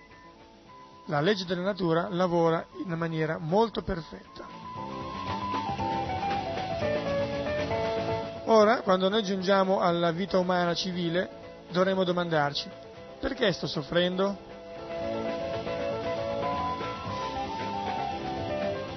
Il problema è che, poiché noi siamo sotto l'incantesimo di Maya, l'illusione, e scambiamo la sofferenza per piacere.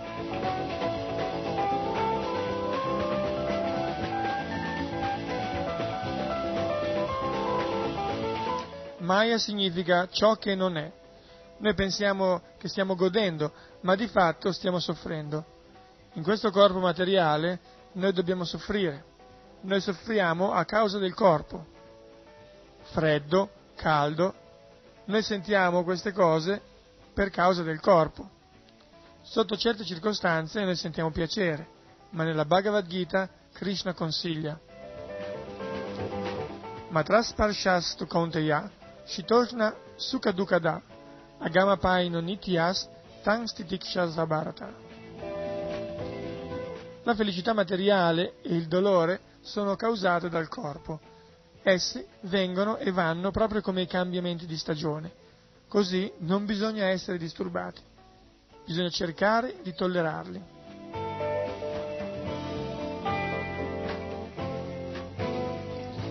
Finché noi siamo in questo mondo materiale, la felicità e il dolore andranno e verranno. Così noi non dovremmo essere disturbati da queste cose. Il nostro vero compito, il nostro vero affare è cercare la realizzazione del sé. Questo deve continuare, non deve mai fermarsi. La realizzazione del sé è lo scopo della vita umana. Soffrire e eh, l'essere, per quello che si dice, felici, andrà avanti finché noi abbiamo un corpo materiale, ma noi dobbiamo giungere alla conoscenza che io non sono il corpo, io sono un'anima spirituale. Io ho avuto questo corpo a causa delle mie attività e questa è la vera conoscenza.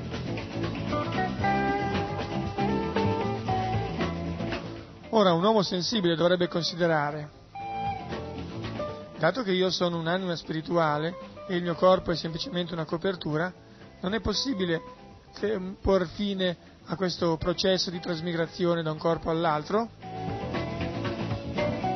Questa è la vita umana, farsi delle domande su come fermare la contaminazione del corpo materiale.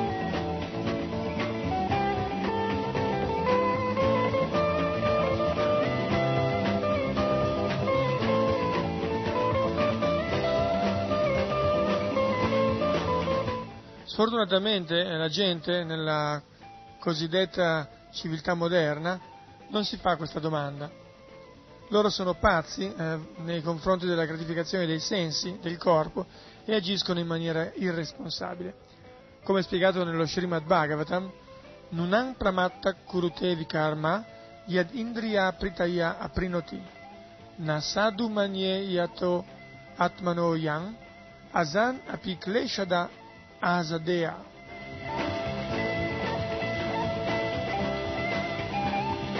La gente che agisce solamente per la gratificazione dei sensi è certamente pazza e, e esegue ogni genere di attività abominevoli.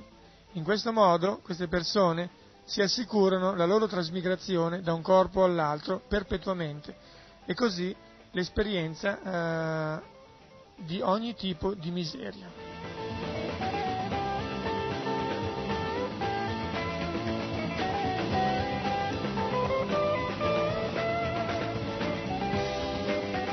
Noi non capiamo che il corpo è sempre kleshada, cioè dà sempre dolore. Al momento attuale possiamo sentire un po' di piacere, ma di fatto il corpo è una riserva di dolore. Ecco una buona analogia a questo proposito. Prima, quando gover- gli ufficiali del governo volevano punire un criminale, eh, gli legavano le mani, lo portavano nel mezzo di un fiume e lo spingevano giù sott'acqua. Quando egli era quasi annegato, lo tiravano su dall'acqua per i capelli e gli davano un po' di riposo. E poi ancora lo spingevano giù nell'acqua. E questo era il sistema eh, che si usava per punirli.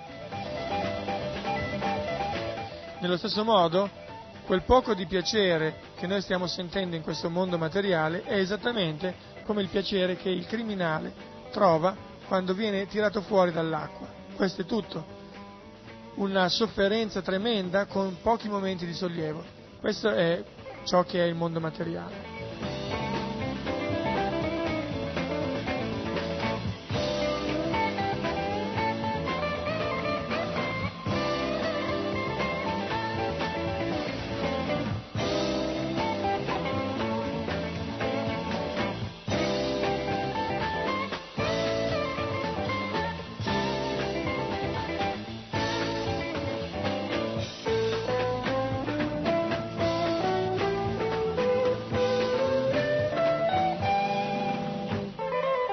Questa è la ragione per cui Sanatana Goswami, che era stato un ricco ministro nel governo musulmano in India, si presentò da Sri Chaitanya Mahaprabhu e chiese Che ami?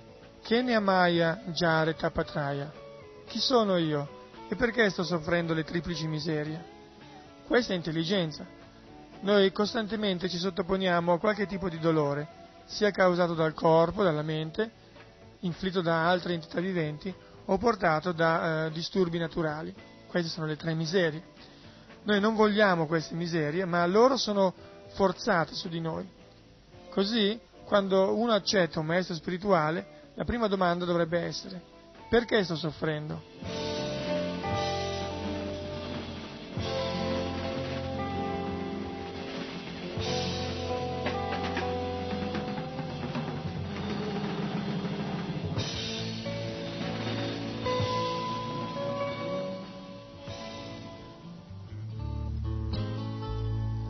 Ma noi siamo diventati così ottusi come gli animali che non ci facciamo mai questa domanda. Gli animali soffrono, ognuno lo sa questo, ma non possono uh, chiedersi perché. Quando un animale viene portato al macello, egli non si chiede perché vengo forzato uh, ad entrare in un macello, in un mattatoio. Ma se tu prendi un essere umano e lo porti eh, vuoi ucciderlo, egli farà un grande rumore. Eh? Questo uomo mi sta portando uh, via per uccidermi, perché io devo essere ucciso? Così una importante distinzione tra la razza umana, la vita umana e la vita animale è che solamente l'uomo può farsi una domanda, perché sto soffrendo? Sia che tu sia il presidente Nixon o un uomo nella strada, tu stai soffrendo, questo è un fatto. Tu stai soffrendo a causa del tuo corpo e stai facendo uh, qualcosa che eh, ti causerà il dover accettare un altro corpo materiale. Tu stai soffrendo a causa della tua vita passata, poiché nella tua vita passata eh, hai fatto molta gratificazione dei sensi e, e per questa ragione hai ottenuto un corpo in accordo al karma. E se tu ti impegni nella gratificazione dei sensi in questa vita e non cerchi di elevarti, ancora dovrei accettare un altro corpo e soffrire.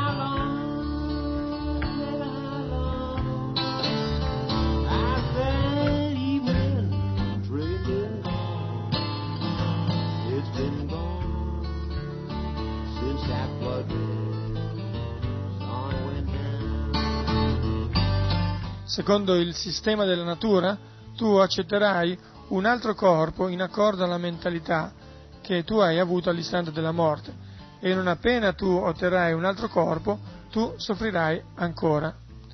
Persino nel ventre della madre tu soffrirai.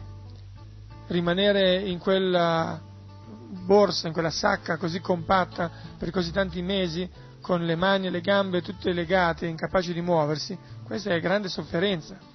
E al giorno d'oggi c'è anche il rischio di essere uccisi nel ventre. E quando tu esci, c'è ancora sofferenza.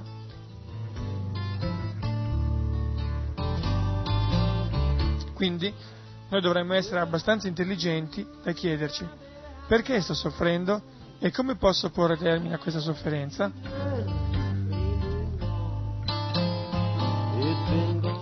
E finché noi non ci chiediamo perché sto soffrendo, la nostra vita umana non è ancora iniziata. Noi restiamo animali.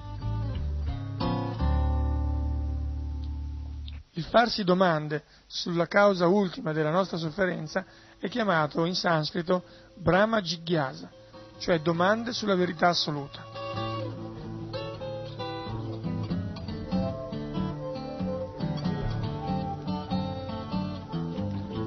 Come si dice nell'inizio del Vedanta Sutra, Atato Brahma Jigyasa. Avendo raggiunto la forma umana di vita, ci si deve fare domande sul Brahman, la verità assoluta. Così noi dovremmo prendere vantaggio della forma umana di vita. Non dovremmo vivere come animali senza farci domande, senza cercare di trovare come eh, porre termine alla nostra vita materiale miserevole.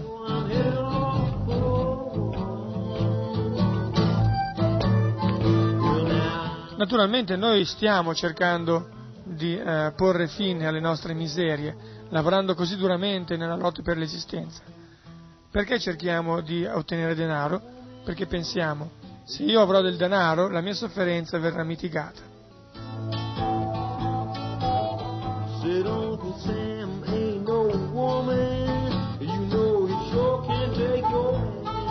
In questo modo va avanti la lotta per l'esistenza e ognuno sta cercando di diventare felice ottenendo la gratificazione dei sensi.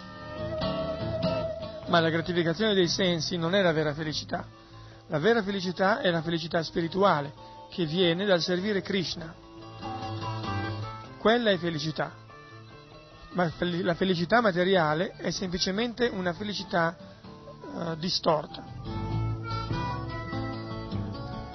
La felicità materiale è come il miraggio dell'acqua nel deserto. Nel deserto non c'è acqua, ma quando un animale assetato vede il miraggio dell'acqua nel deserto, corre dietro a questo miraggio e alla fine muore.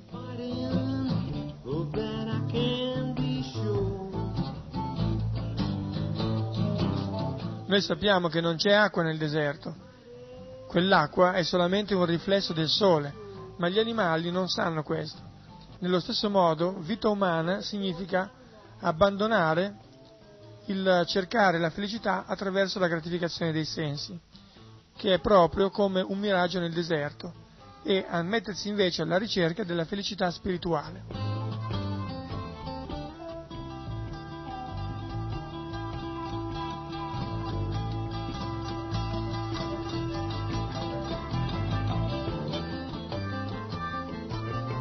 Noi possiamo risvegliarci a questa felicità più elevata semplicemente cantando l'Hare Krishna Maha Mantra. Hare Krishna, Hare Krishna, Krishna Krishna, Hare Hare, Hare Rama, Hare Rama, Rama Rama, Hare Hare. Il cantare Hare Krishna è una cosa così semplice, tuttavia può, liberare, può liberarci da tutte le sofferenze del mondo materiale. La nostra sofferenza è causata dalle molte cose sporche all'interno del nostro cuore. Noi siamo proprio come dei criminali che hanno delle cose sporche nella loro coscienza. Il criminale pensa, se io ottengo quella cosa tal dei tali, sarò felice e eh, a rischio della sua stessa vita commette un crimine. Un ladro o un rapinatore sa che se egli è catturato dalla polizia sarà punito Ciononostante continua a rubare. Perché? Non ha un pramatta. Egli è impazzito per la gratificazione dei sensi. Questo è tutto.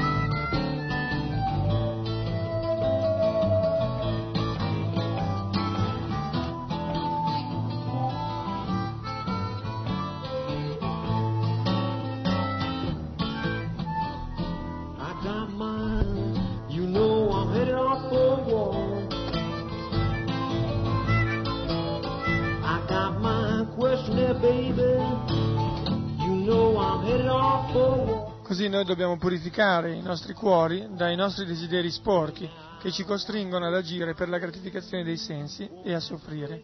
E in questa era la purificazione è molto molto facile. Basta cantare Hare Krishna, questo è tutto. Questo è il contributo di Chaitanya Mahaprabhu. Ceto Darpana Marjanam Bhavamadavagni Nirvapanam. Se tu canti l'Hare Krishna mantra, tu sarai liberato dalla sofferenza causata dalla trasmigrazione perpetua da un corpo all'altro. Il cantare il mantra di Krishna è una cosa così semplice. Non c'è ragione di casta, credo, nazionalità, colore o posizione sociale. Nulla. Per grazia di Dio ognuno ha una lingua e eh, delle orecchie. Così ognuno può cantare Hare Krishna, Hare Krishna, Krishna Krishna, Hare Hare, Hare Rama, Hare Rama, Rama Rama, Hare Hare. Quindi semplicemente cantate Hare Krishna e siate felici. Grazie molte.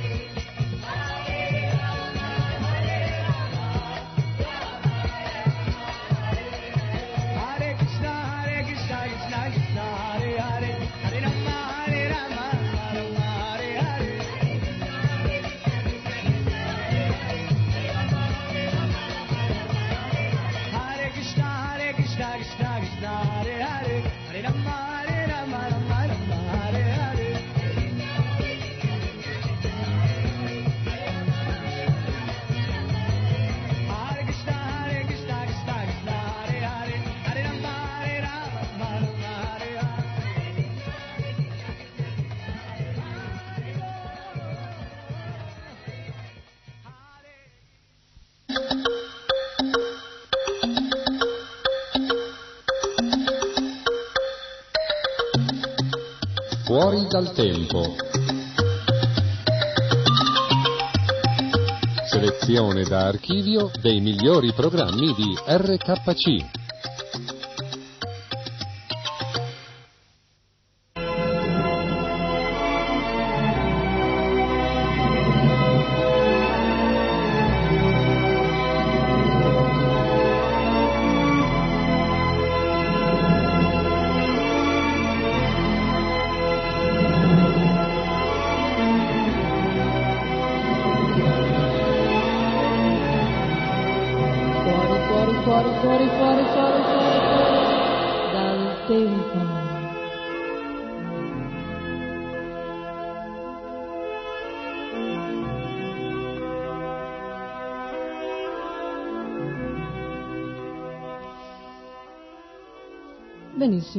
Sentito questo bellissimo Maha Mantra e all'inizio del Maha Mantra avevamo anche gli omaggi al maestro spirituale e anche al signor Chaitanya Nityananda, Krishna Chaitanya Nityananda e i suoi associati, questi omaggi che eh, abitualmente si fanno sempre quando si comincia così, qualsiasi attività spirituale.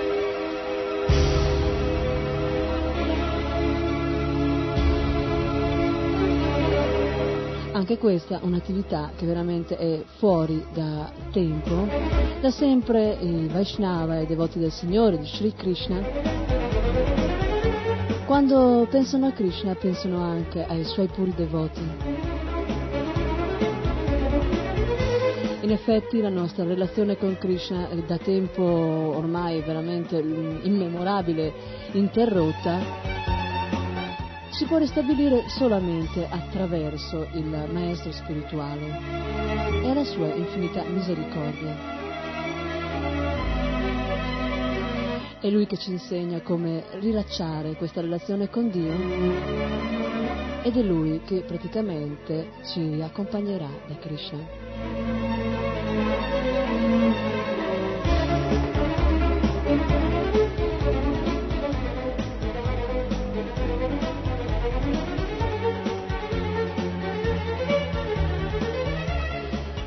Benissimo, e per, eh, così siamo sul finire del nostro programma. E andiamo a sentire ancora qualche cosa così dalla voce di Krishna Premadas, qualche cosa sulla curiosità umana, eh, sulle cu- curiosità ormai dell'uomo. L'uomo visto dall'occhio del devoto di Krishna, visto dalla coscienza di Krishna,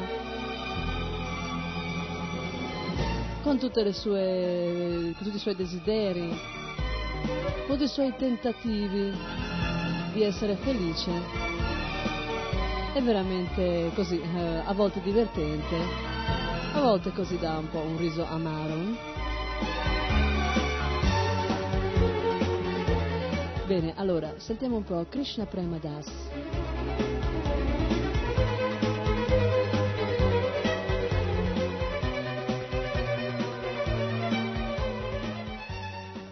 Quelli che mangiano poco, eh, quelli che chia- si chiamano coloro che hanno una dieta da uccellino, è proprio una cosa minima. eh. E qui eh, si sembra che dopo vari studi che mangiare come un uccellino potrebbe proteggervi dal cancro, dice un professore di medicina della Università di New York.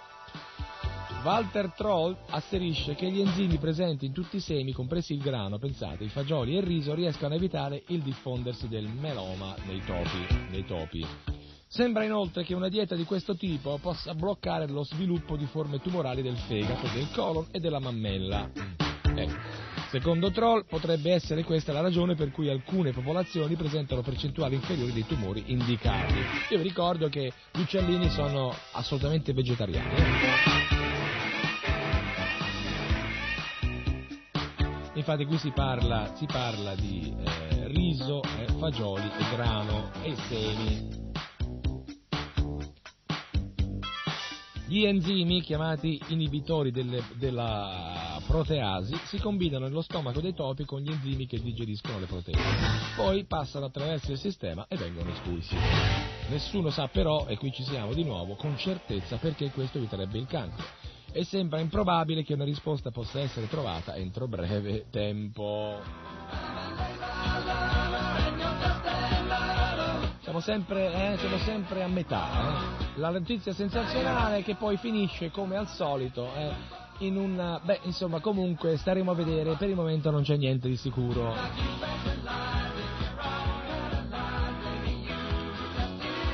Ci sono anche quelli comunque, è incredibile, continuiamo in questa, in questa panoramica che ha a che fare con il corpo, eh? Eh, così per dare un'idea proprio dell'inutilità di certe eh, prese di posizione riguardo alla nostra identità. eh. Perché in realtà, cari signori, lo sappiamo benissimo, non possiamo essere il corpo. Ci sono troppe evidenze. Il, eh,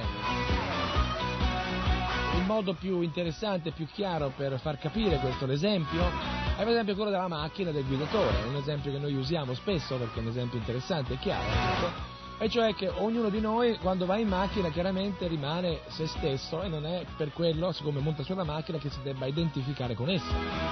In realtà la macchina rimane distinta e quando l'uomo ha finito di usare la macchina oppure la macchina non funziona più, si scende dalla macchina, ci si procura un altro mezzo e andiamo avanti nel nostro viaggio. E così anche per il corpo, l'anima, l'anima, il guidatore, eh, usa questo corpo finché è possibile, finché il corpo non casca veramente a pezzi.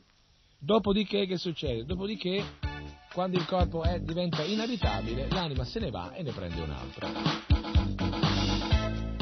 Allora, pance prominenti, fianchi ad anfora, cuscinetti di grasso, questi rigonfiamenti di cui spesso si crucia e tutta la gente si eh, ha un sacco di problemi, eh, deformano il fisico, potranno essere eliminati con una semplice tecnica di svuotamento. Pensate, più di 500 persone negli Stati Uniti si sono sottoposte a questo intervento chiamato lipectomia di suzione, per suzione. E si hanno notizia di moltissimi chirurgi plastici che stanno imparando tale tecnica, chiaramente anche perché non a caso ehm, questa tecnica può dare degli ottimi risultati dal punto di vista della grana. Attraverso, attraverso una piccola incisione, adesso entriamo nel, nel vivo, il chirurgo inserisce una sonda cava collegata ad una pompa aspirante, incredibile. Ripetutamente spinge il tubo nel grasso così che ogni volta piccole quantità vengono estratte, lasciando il tessuto adiposo pieno di buchi, come un pezzo di groviera. La parte trattata viene poi compressa e fasciata strettamente per evitare il ristagno di liquidi nei buchi. Si possono in questo modo asportare molti chili di grasso alla volta.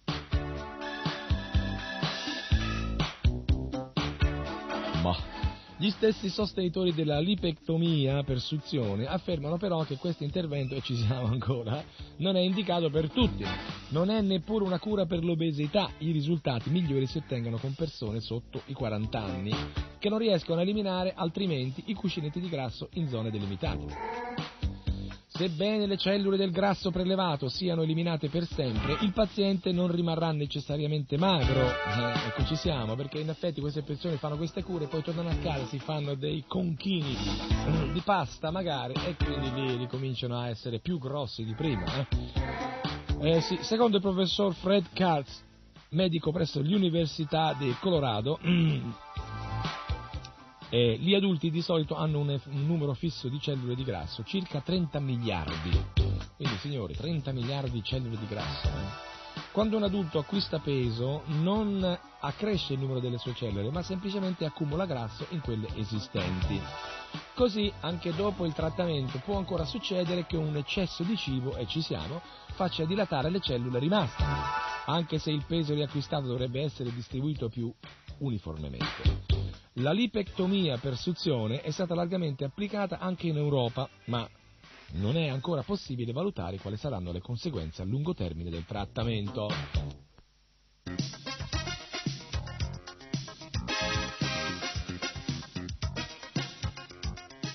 Fuori dal tempo. Selezione da archivio dei migliori programmi di RKC.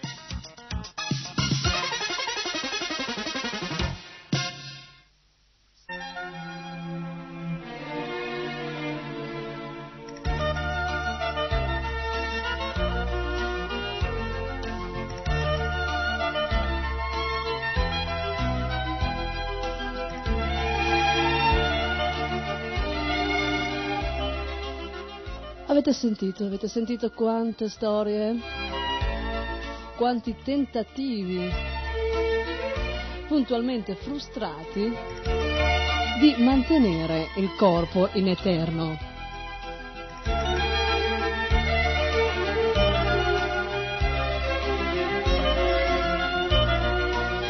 Benissimo, ormai siamo giunti al termine del nostro programma.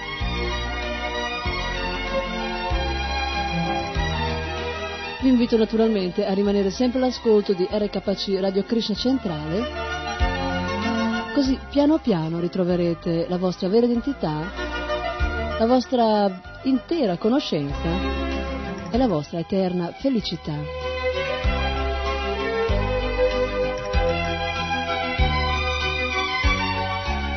Hare Krishna.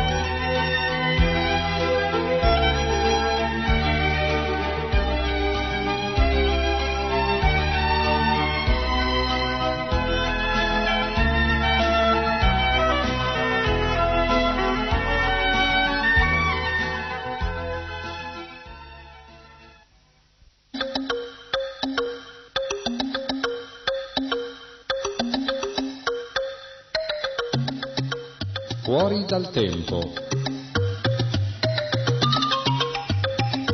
Selezione da archivio dei migliori programmi di RKC.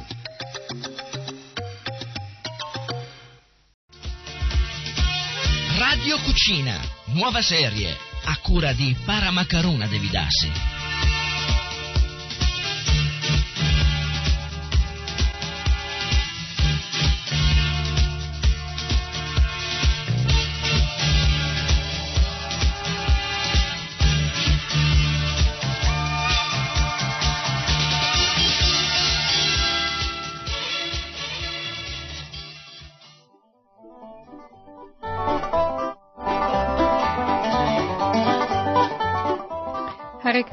Krishna, Paramakaruna Devidasi e Radio Cucina.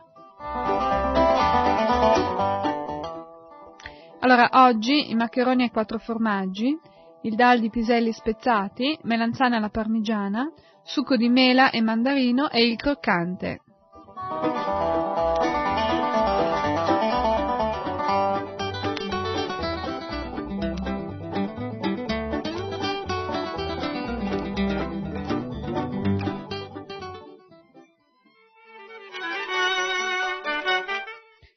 Magari maccheroni ai quattro formaggi siete già capaci di farli, li fate buonissimi, però eh, voglio darvi qualche suggerimento.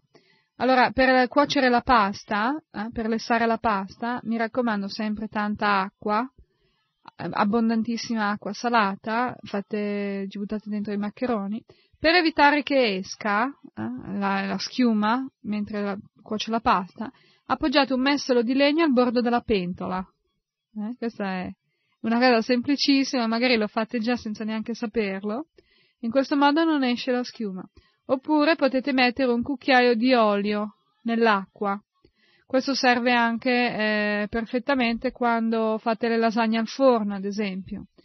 Quando lessate le lasagne, prima di metterle nella pirofila, se le lessate con un cucchiaio di olio nell'acqua è più facile eh, farle asciugare senza che si attacchino le une alle altre. Eh? E lo stesso anche per quando dovete preparare della pasta, però avete il sugo che non è ancora perfettamente pronto e dovete magari lasciare lì la pasta per qualche istante prima di, di condirla. Allora, un cucchiaio di olio nella pasta, eh, dentro nell'acqua dove bolle la pasta, in modo che non esca la schiuma, non trabocchi e non si attacchi la pasta. Scolatela sempre al dente, mi raccomando, e conditela subito. Questi sono i consigli di base per fare la pasta. Per i maccheroni ai quattro formaggi è abbastanza semplice, eh, mentre eh, si cuoce la pasta, diciamo mezzo chilo di pasta, eh, potete mettere a sciogliere sul fuoco 50 grammi di burro, eh, in cui metterete 100 grammi di fontina tagliata a pezzettini o grattugiata ancora meglio. Sapete quelle grattugie che hanno i buchi grossi, quelle per fare le carote grattugiate? Ecco, se la grattugiate da quella parte lì fate più in fretta e le, la fontina si scioglierà molto bene. Allora, 100 grammi di fontina, 50 di burro, 100 g di mozzarella per pizze possibilmente, non quella fresca perché fa molta acqua. Dopodiché potete usare magari 100 g di ricotta eh, o ricotta oppure se preferite dello, della crescenza, la crescenza più morbida. E 100 g di parmigiano o grana grattugiato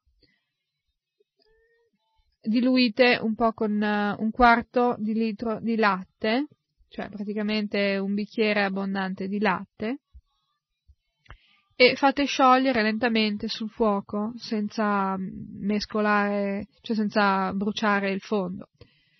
E dopodiché, quando i maccheroni saranno cotti, li scolate bene e li buttate dentro nel formaggio. Una spolverata di noce moscata o di pepe, oppure di tutte e due come volete, e la pasta è pronta. Mi raccomando, servitela ben calda, eh? altrimenti i maccheroni a quattro formaggi diventano tutto un ammasso, un lump, una, una specie di, di, ammasso indifferenziato da tagliare proprio col coltello, che è una cosa che non è affatto né attraente né gradevole. Mi raccomando, offritele calde, se nel caso dopo l'offerta si sono raffreddati un po', potete scaldarli un attimo. Se si sono asciugati troppo, eh, aggiungete ancora un, un pochino di latte e servite. Questi sono i maccheroni e quattro formaggi.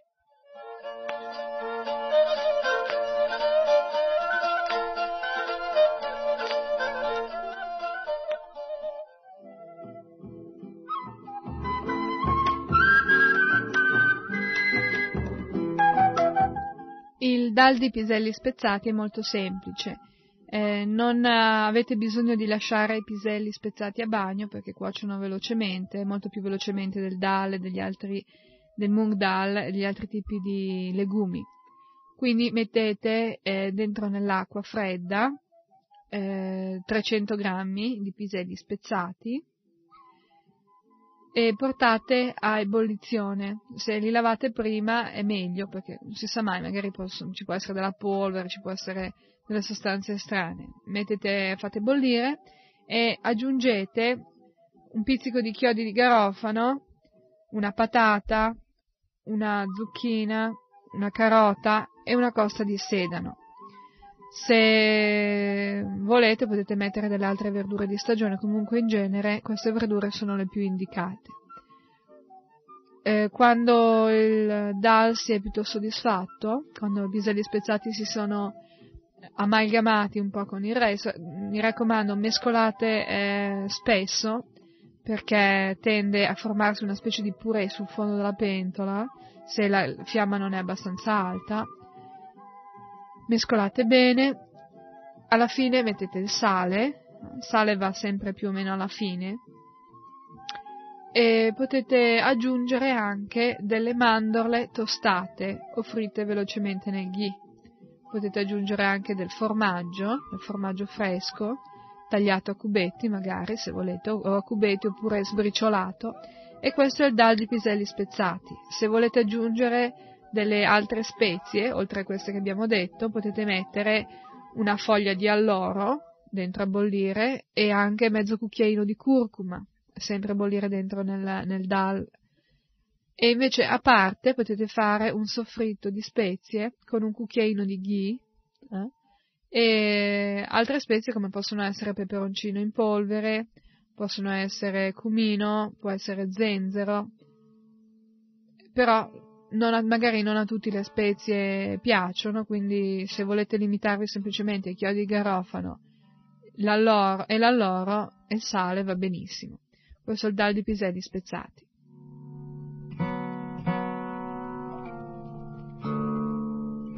Melanzane alla parmigiana, un altro grande classico della cucina italiana. Molto spesso nella melanzana alla parmigiana, anche se nella ricetta originale la carne non c'è, molti ci vogliono cacciare la carne a tutti i costi. Quindi confermiamo qui che le melanzane parmigiana non c'è assolutamente bisogno di metterci dentro la carne, sono buonissime anche senza, basta che le preparate con cura, attenzione e eh, devozione, mi raccomando. Allora, eh, dovete mh, tagliare a fette le melanzane, le melanzane che non siano vecchie, mi raccomando, ci sono melanzane che sono passate di stagione e si vedono che quando le tagliate si vedono tutti i semini dentro. Queste sono più, più amare del solito. Quindi attenzione che non siano passate di stagione le melanzane. Melanzane e zucchine fanno la stessa cosa. Quando passano di stagione fanno i semi e diventano amare. Allora delle melanzane belle grosse però fresche.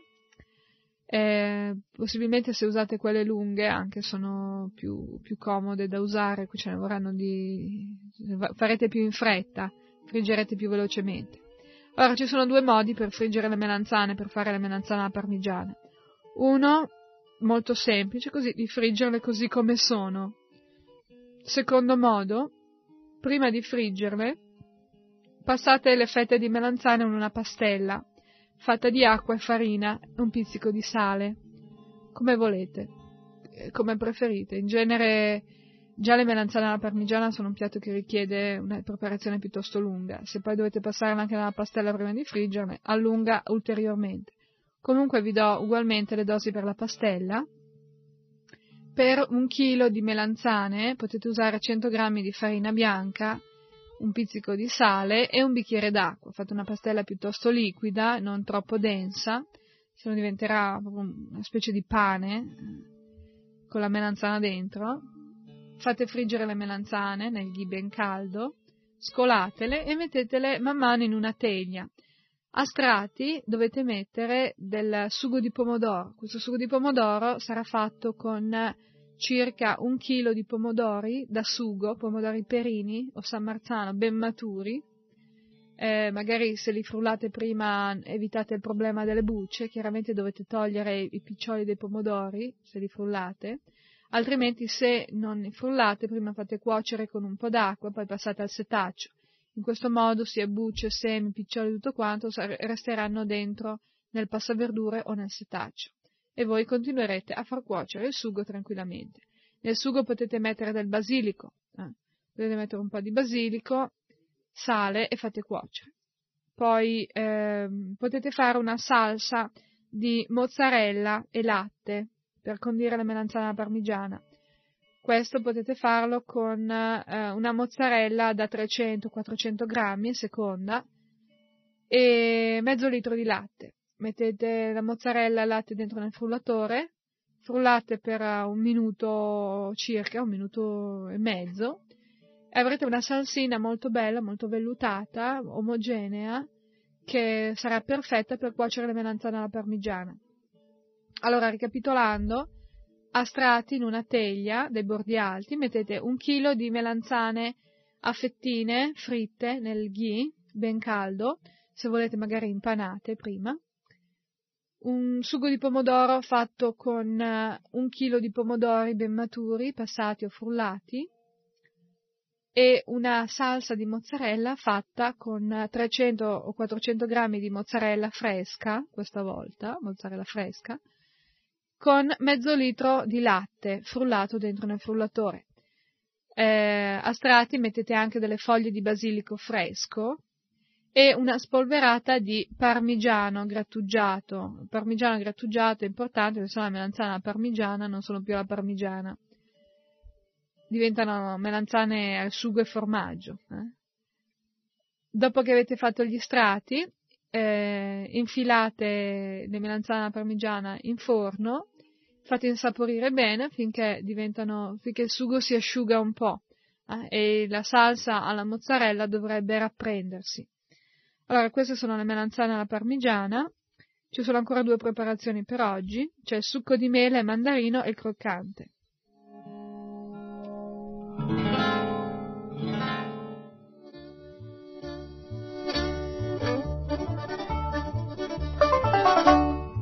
Allora, il succo di mela e mandarino è molto semplice, eh, assomiglia anche al succo d'arancia e mela.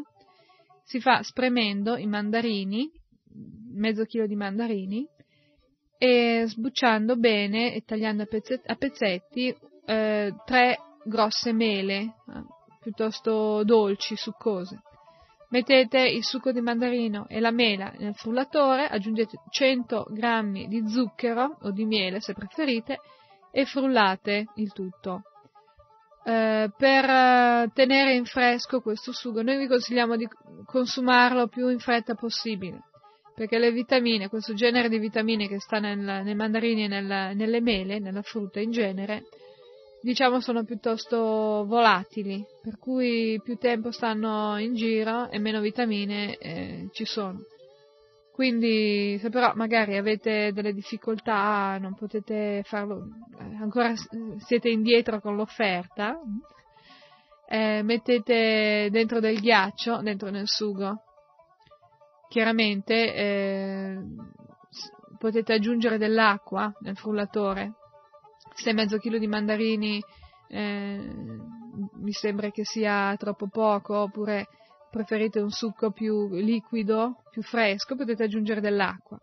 In questo caso aggiungere del ghiaccio magari potrà sostituire eh, l'acqua di, nel frullarlo e il succo sarà sempre molto fresco. Consigliamo un metodo per fare il ghiaccio velocemente, senza bollicine, trasparente. Fate prima bollire l'acqua, fate bollire l'acqua, versatela ancora calda, non bollente, calda dentro nelle vaschette per il ghiaccio, lasciate raffreddare in frigorifero e mettete nel freezer. In questo modo il ghiaccio sarà mh, trasparente, senza bollicine e magari si farà anche più in fretta che l'acqua normale perché contiene meno ossigeno. Poi altre, altri suggerimenti per, il, per i ghiaccioli, no? per, il, per, il, ghiaccio, i cubetti di ghiaccio da mettere nel succo. Eh, potete mettere in ogni cubetto di ghiaccio una fragolina di bosco. Eh? Ogni, eh, prima fate, riempite a metà, hm? riempite a metà le vaschettine del ghiaccio di acqua. Fate raffreddare bene in modo che diventi quasi solido infilateci dentro una fragolina di bosco in ogni cubetto di ghiaccio, coprite eh, fino a riempire la, la vaschetta e congelate del tutto. Questa sono un'idea molto bella, molto gradevole, specialmente per quando avete ospiti o amici che volete eh, trattare in modo particolare, tratt- trattarli bene. Eh? Noi consigliamo sempre quando fate l'offerta a Krishna di fare delle cose molto belle, molto attraenti perché Krishna è una persona, eh? non è un vuoto impersonale o un qualche cosa, una forza, è una persona. Poi altre idee per fare i cubetti di ghiaccio? Eh, potete mettere magari, non so, un petalo di rosa, no? una violetta dentro addirittura, una violetta, sai quelle violettine piccole piccole, no? Sono anche commestibili, tra l'altro, si fanno anche le marmellate, le violette candite. Quindi anche questa può essere un'idea molto, molto bella, molto dolce da offrire a Krishna. Poi, mm, così, questo è il succo di mela mandarino, possiamo passare al croccante. Il croccante, eh, in genere si fa un croccante di mandorle. Si fanno tostare in forno una tazza e mezza di mandorle. Oppure potete friggerle velocemente nel ghee, come vi ho già spiegato diverse volte. Dopodiché eh, su, in un pentolino sciogliete una tazza di zucchero. Quando lo zucchero è ben sciolto, aggiungete le mandorle, eh, mescolate bene, versate il tutto su un foglio di eh, carta d'alluminio unto di olio. O se no potete versare dentro in un piatto eh, spolverato eh, di amido di mais. Eh se non è Kadashi potete usare l'amido di mais per, anche per il croccante. Se mettete mezzo cucchiaio di amido di mais nel croccante, prima di stenderlo, non si attacca. Se invece volete met- farlo più, più duro, più proprio più croccante, semplicemente stendetelo su un ripiano unto di olio, carta alluminio alla perfezione. Se mh, mm, avete delle difficoltà per stendere il croccante, potete usare una mezza patata cruda, eh? che sicuramente il croccante non si attacca alla patata. Quindi stendete bene, lasciate raffreddare, questo è il croccante di mandorle.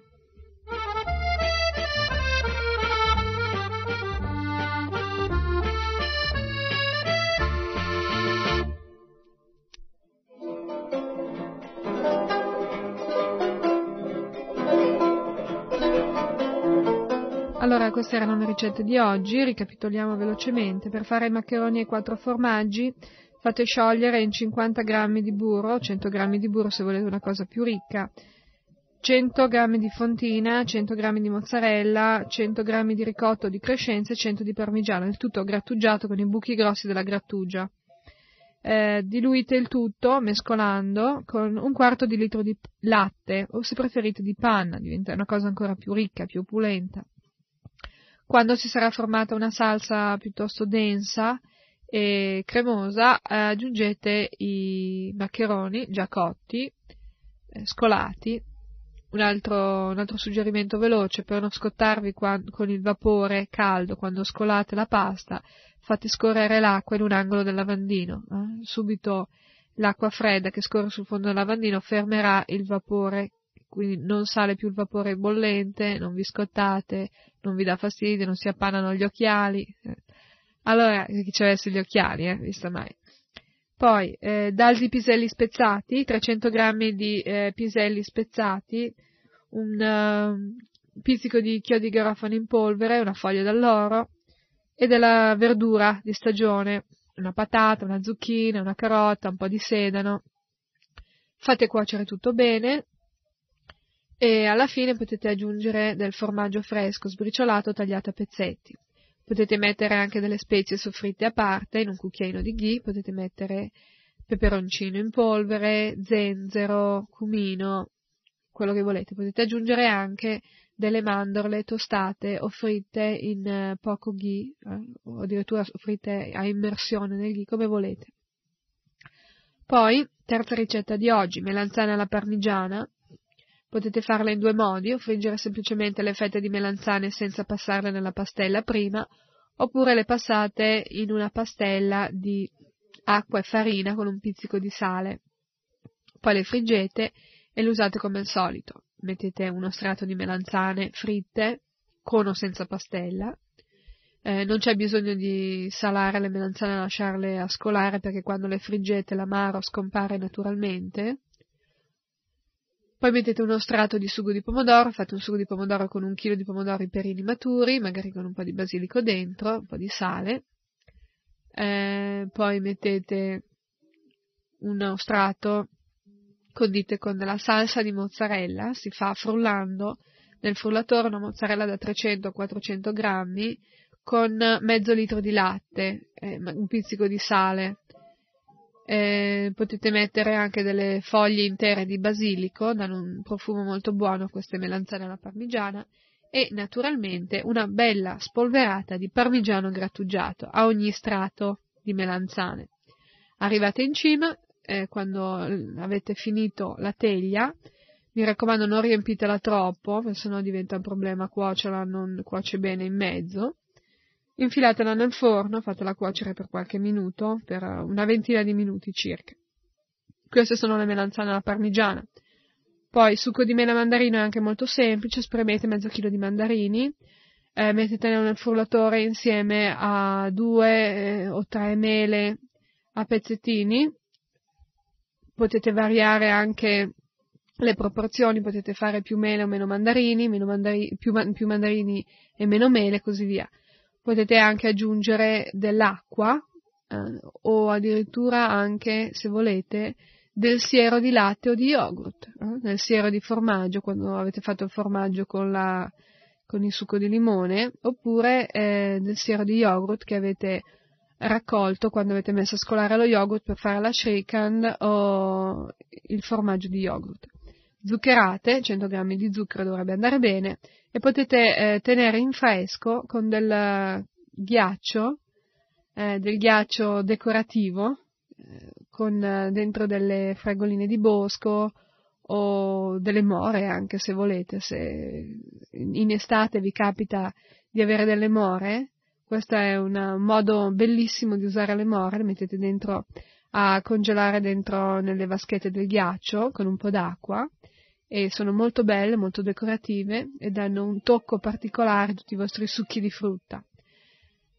Oppure anche delle foglioline di menta, foglioline di menta o petali di, di rosa. Non usate dei fiori che non conoscete, eh, magari ci sono dei fiori che hanno dei sapori strani oppure addirittura degli effetti strani. eh. Ci sono molti fiori che non sono, eh, sono velenosi addirittura, quindi attenzione, andate sul sicuro. Menta, petale di rosa e così via.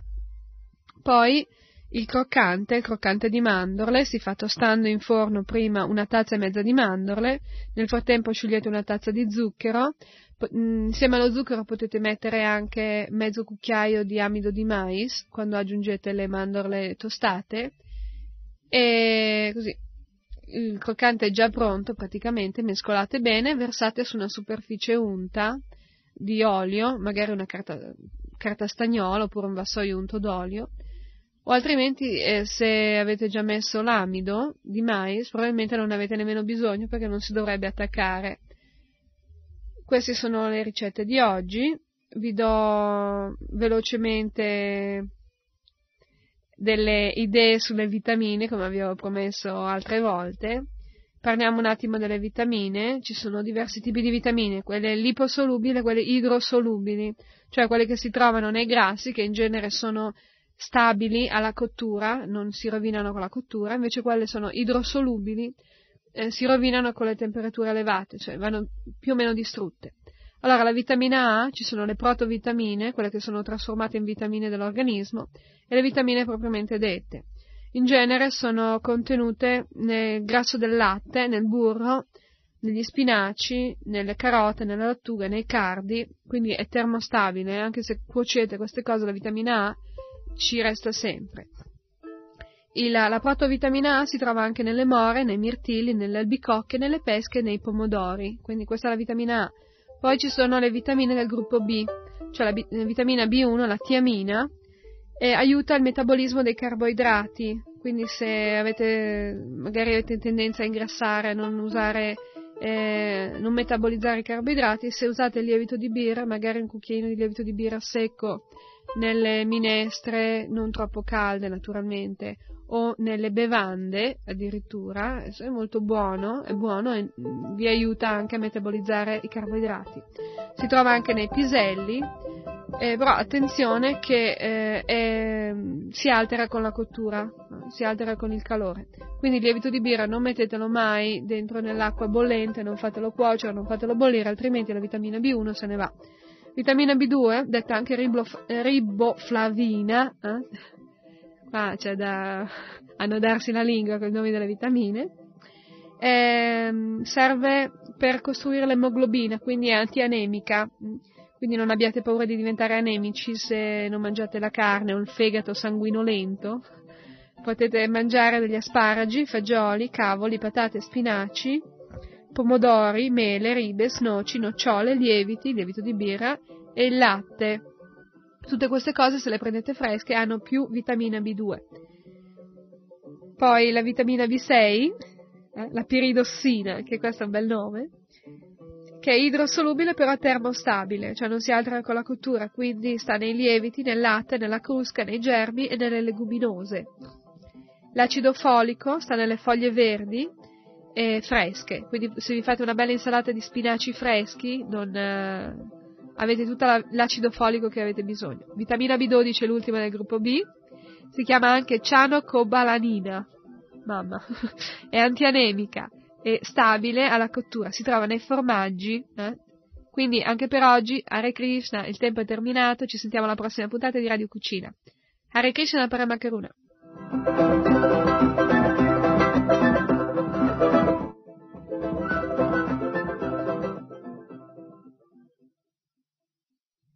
Avete ascoltato Radio Cucina.